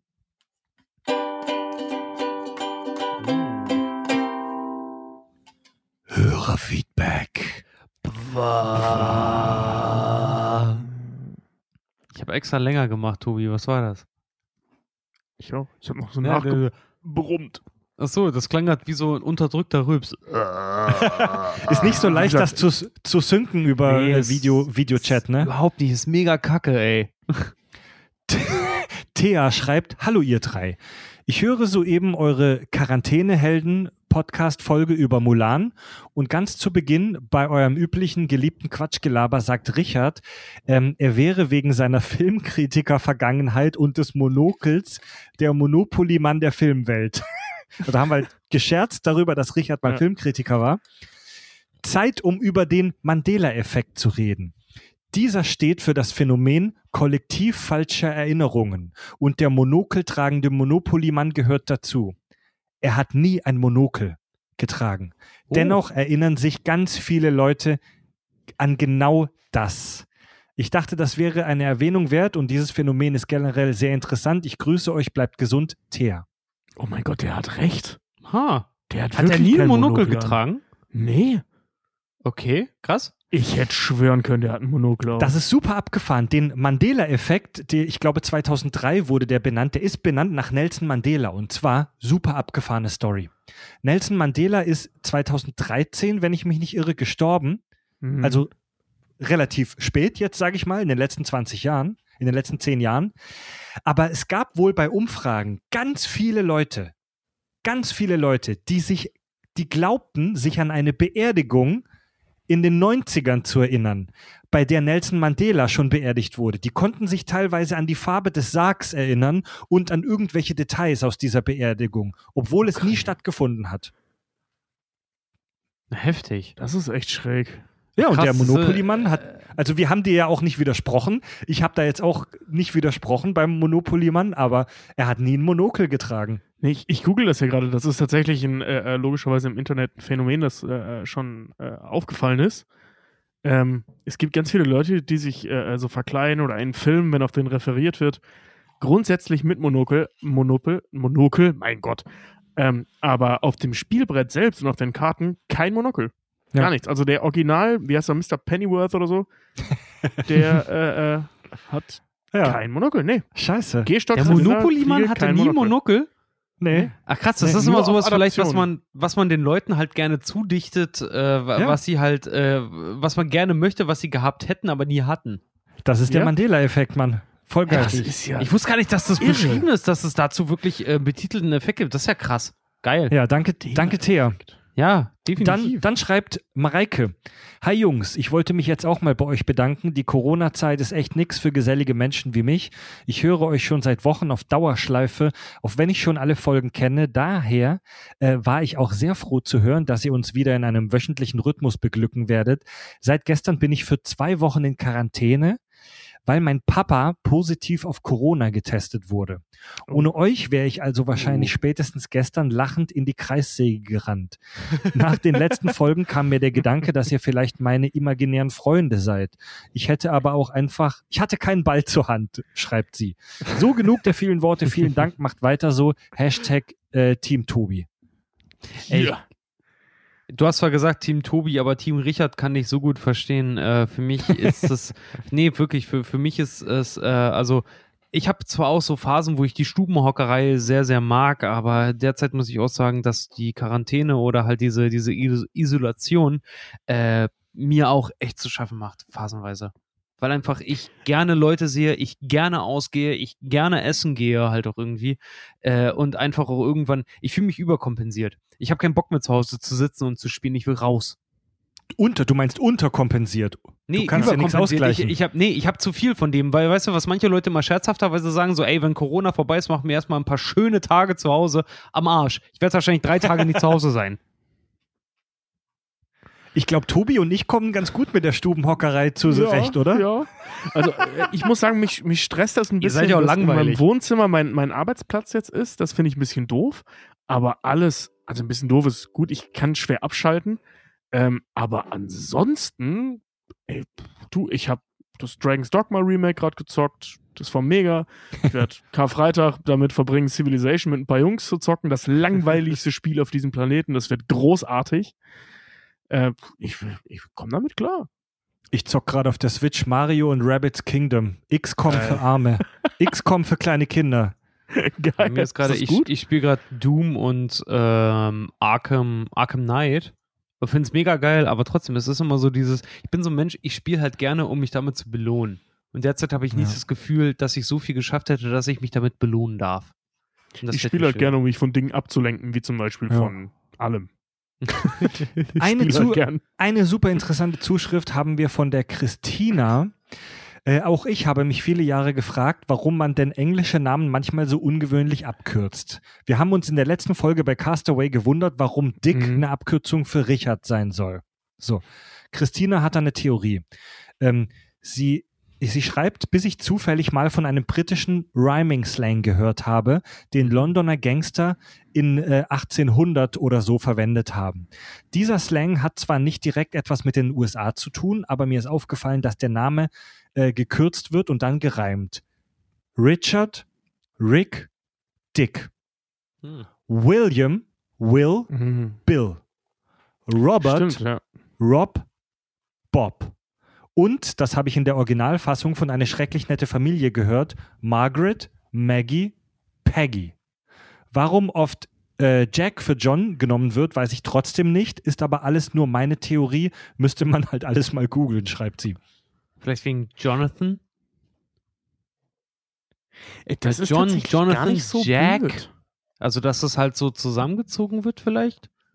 Ich muss Ich sagen, von, der, von ihrer These, die sie da rausgefunden hat, davon habe ich noch nie gehört, aber es klingt mega interessant. Aber pass mal auf, ich habe davon auch schon mal gehört. Äh, das ist nicht nur auf Gangster beschränkt, sondern das ist der sogenannte Cockney-Slang. Das sind so die, die, die Arbeiterviertel in London. Äh, die Cockneys hat man die früher genannt oder nennt sie teilweise noch heute so. Und die haben einen super skurrilen eigenen, ich sag mal, Dialekt oder einen eigenen Slang entwickelt, wo die Worte miteinander austauschen, die sich reimen. Das ist super weird. Wird Also die, ben die benutzen ein Wort, das sich auf Treppe reimt, um Treppe zu sagen. Es ist Wird- mega schwierig, das wird- zu verstehen und zu checken. wird eindeutig Zeit, dass wir mal über den Film Snatch sprechen. Ja, Stimmt. ja. Sie Machst du schreibt Hundis? außerdem, Was? Hundis? Sie schreibt außerdem, Fun Fact am Rande, die Russen haben auch komische Spitznamen, zum Beispiel Alex Alexander heißt Sascha, Eugen Mhm. heißt Schenja, Heinrich heißt André. Aber warum das so ist, konnte mir bisher keiner erklären. Ich bin seit Jahren Fan und Patreon. Großes Lob und liebe Grüße auch an die Pforzheimer. Vielen Dank für viele Stunden Unterhaltung. Eure Christina. Ich kenne nur äh, aus dem polnischen oder, äh, oder auch russischen, ich weiß es leider nicht, nagelt mich darauf bitte nicht fest. Aber äh, einer meiner Kunden ähm, bei Bayersdorf, der hieß auch Piotr. Piotr und Piotr auf seinen Namen angesprochen, meinte auch zu mir, ja, das ist das polnische Peter. Ach so, ja, aber gut, das gibt ja noch Sinn. Das hat ja wenigstens denselben Anfangsbuchstaben. Ja, So wie, so wie Frederik, also mein Name ja im Prinzip das englische Friedrich ist. Ne? Stimmt, ja. Ja. Von was kommt Tobi? Tobi. Tobit. Tubit. Ja. Was ist das denn? Aber das heißt irgendwie Gnade Gottes oder sowas. ist kein Scheiß. Meine beiden Vornamen heißen äh, der Starke und der im Wald Lebende. das, glaub, das Zweitere glaube ich dir sofort, du scheiß Einsiedler. Ja. Der also für alle, die es nicht wissen, jetzt, jetzt werde ich es endlich mal offenbaren. Ich habe tatsächlich zwei Vornamen. Ähm, ich heiße ja äh, Richard, Richard Ohme mit zweiten Vornamen Horst. Ähm, das ist Familientradition bei uns. Also heiße ich tatsächlich eingetragen in meinen Personalausweis auch Richard Horst Ohme. Und Richard Horst bedeutet halt in seiner Namensübersetzung der Starke und im Wald Lebende. der, der sexlose Eremit. nee, Mann. Ich habe Sex mit allen Baumstämmen, die ich finde, Mann. Also kurz, kurz nochmal Bohr zur mir die Erklärung, sanft. Ich habe das jetzt gerade mal gegoogelt. Tobias ist die griechische Form des hebräischen Namens äh, Tuvia und das heißt halt eben Gott ist gnädig. Ui. Geil. Geil. Also mein Name ist die griechische Version eines äh, hebräischen. das ist kein Ah. Zufall. Na gut, Frederik oder Friedrich heißt der friedlich Herrschende, voll langweilig. Aber im, im, im Geiste von Jean-Luc Picard. Der friedlich Herrschende, hast du dir jemals eine unserer 130 Podcast-Folgen angehört? Fried, das kommt schon hin. Der Gewaltherrscher. so, so, fried, so friedlich ist Picard auch nicht. Ich habe ihm heute Mittag noch dabei zugeguckt, wie er Klingonen verprügelt hat. Ja. Ui, Aber Alarmstufe äh, rot. Pi- Picard ist zum größten Teil friedlich, genau wie Fried. Fried prügelt auch nur, wenn er zufällig keine Hose anhat und sein Ding gerade in der Hand. Aber Gut, das Leute. ist ein an, völlig anderes Thema. Damit Nein, kommen aber, wir da, jetzt. da, aber dann fängt er auch erst an zu prügeln, sonst macht er das auch nicht.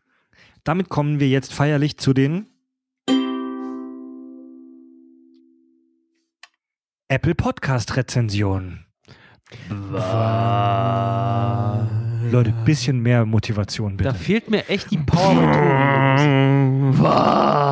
Es ist nicht dasselbe über Videochat, oder? nee, Nee. überhaupt nicht.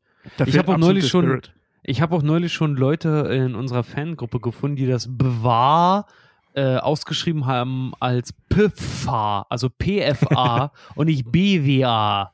Finde ich, find Ihr ich Barbaren.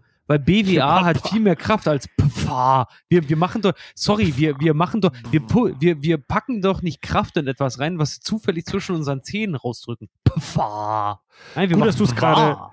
gerade- Richard, gut, dass du es gerade sagst, kann man mal gerne wieder ähm, erwähnen, kommt in unsere Facebook-Fangruppe, die Fans von uns gegründet haben, die heißt Kack und Sach Fans. Super gute Gruppe. Ja, ist echt Und cool. Ja. Ja, gibt uns Bewertungen, gibt uns Bewertungen bei den Apple Podcast App Dingsbums. Da schreibt zum Beispiel Donkey Kong 134689. Vier von fünf Sterne geht. Er schreibt, habe schon bessere gehört, aber er ist sehr interessant. Okay. Geil. Vielen Dank. Aber immerhin vier von fünf, also 80 Ich wollte gerade sagen, immer, immerhin hat er, hat er sich äh, zu vier Sternen hinreißen lassen. Das spiegelt Nee, irgendwie außer- nicht das, außerdem- das, gesch- das spiegelt irgendwie nicht so das, das geschriebene Wort wieder, aber ey, danke. Doch, natürlich. Also das Prädikat interessant ist schon recht wertvoll. Du, ich muss aber auch ganz ehrlich sagen, nee, das Prädikat interessant ist äh, laut Captain Fantastic das verbotene Wort. Wer sagt interessant, kann auch gleich sagen scheiße. Äh, nee, ich finde einfach, Was ist denn für wir Wichser, nicht, dieser Captain Fantastic?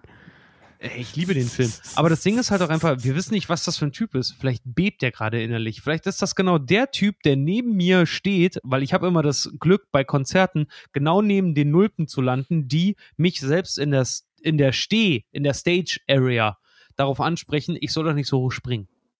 Weil sie dann nicht sehen. Ja.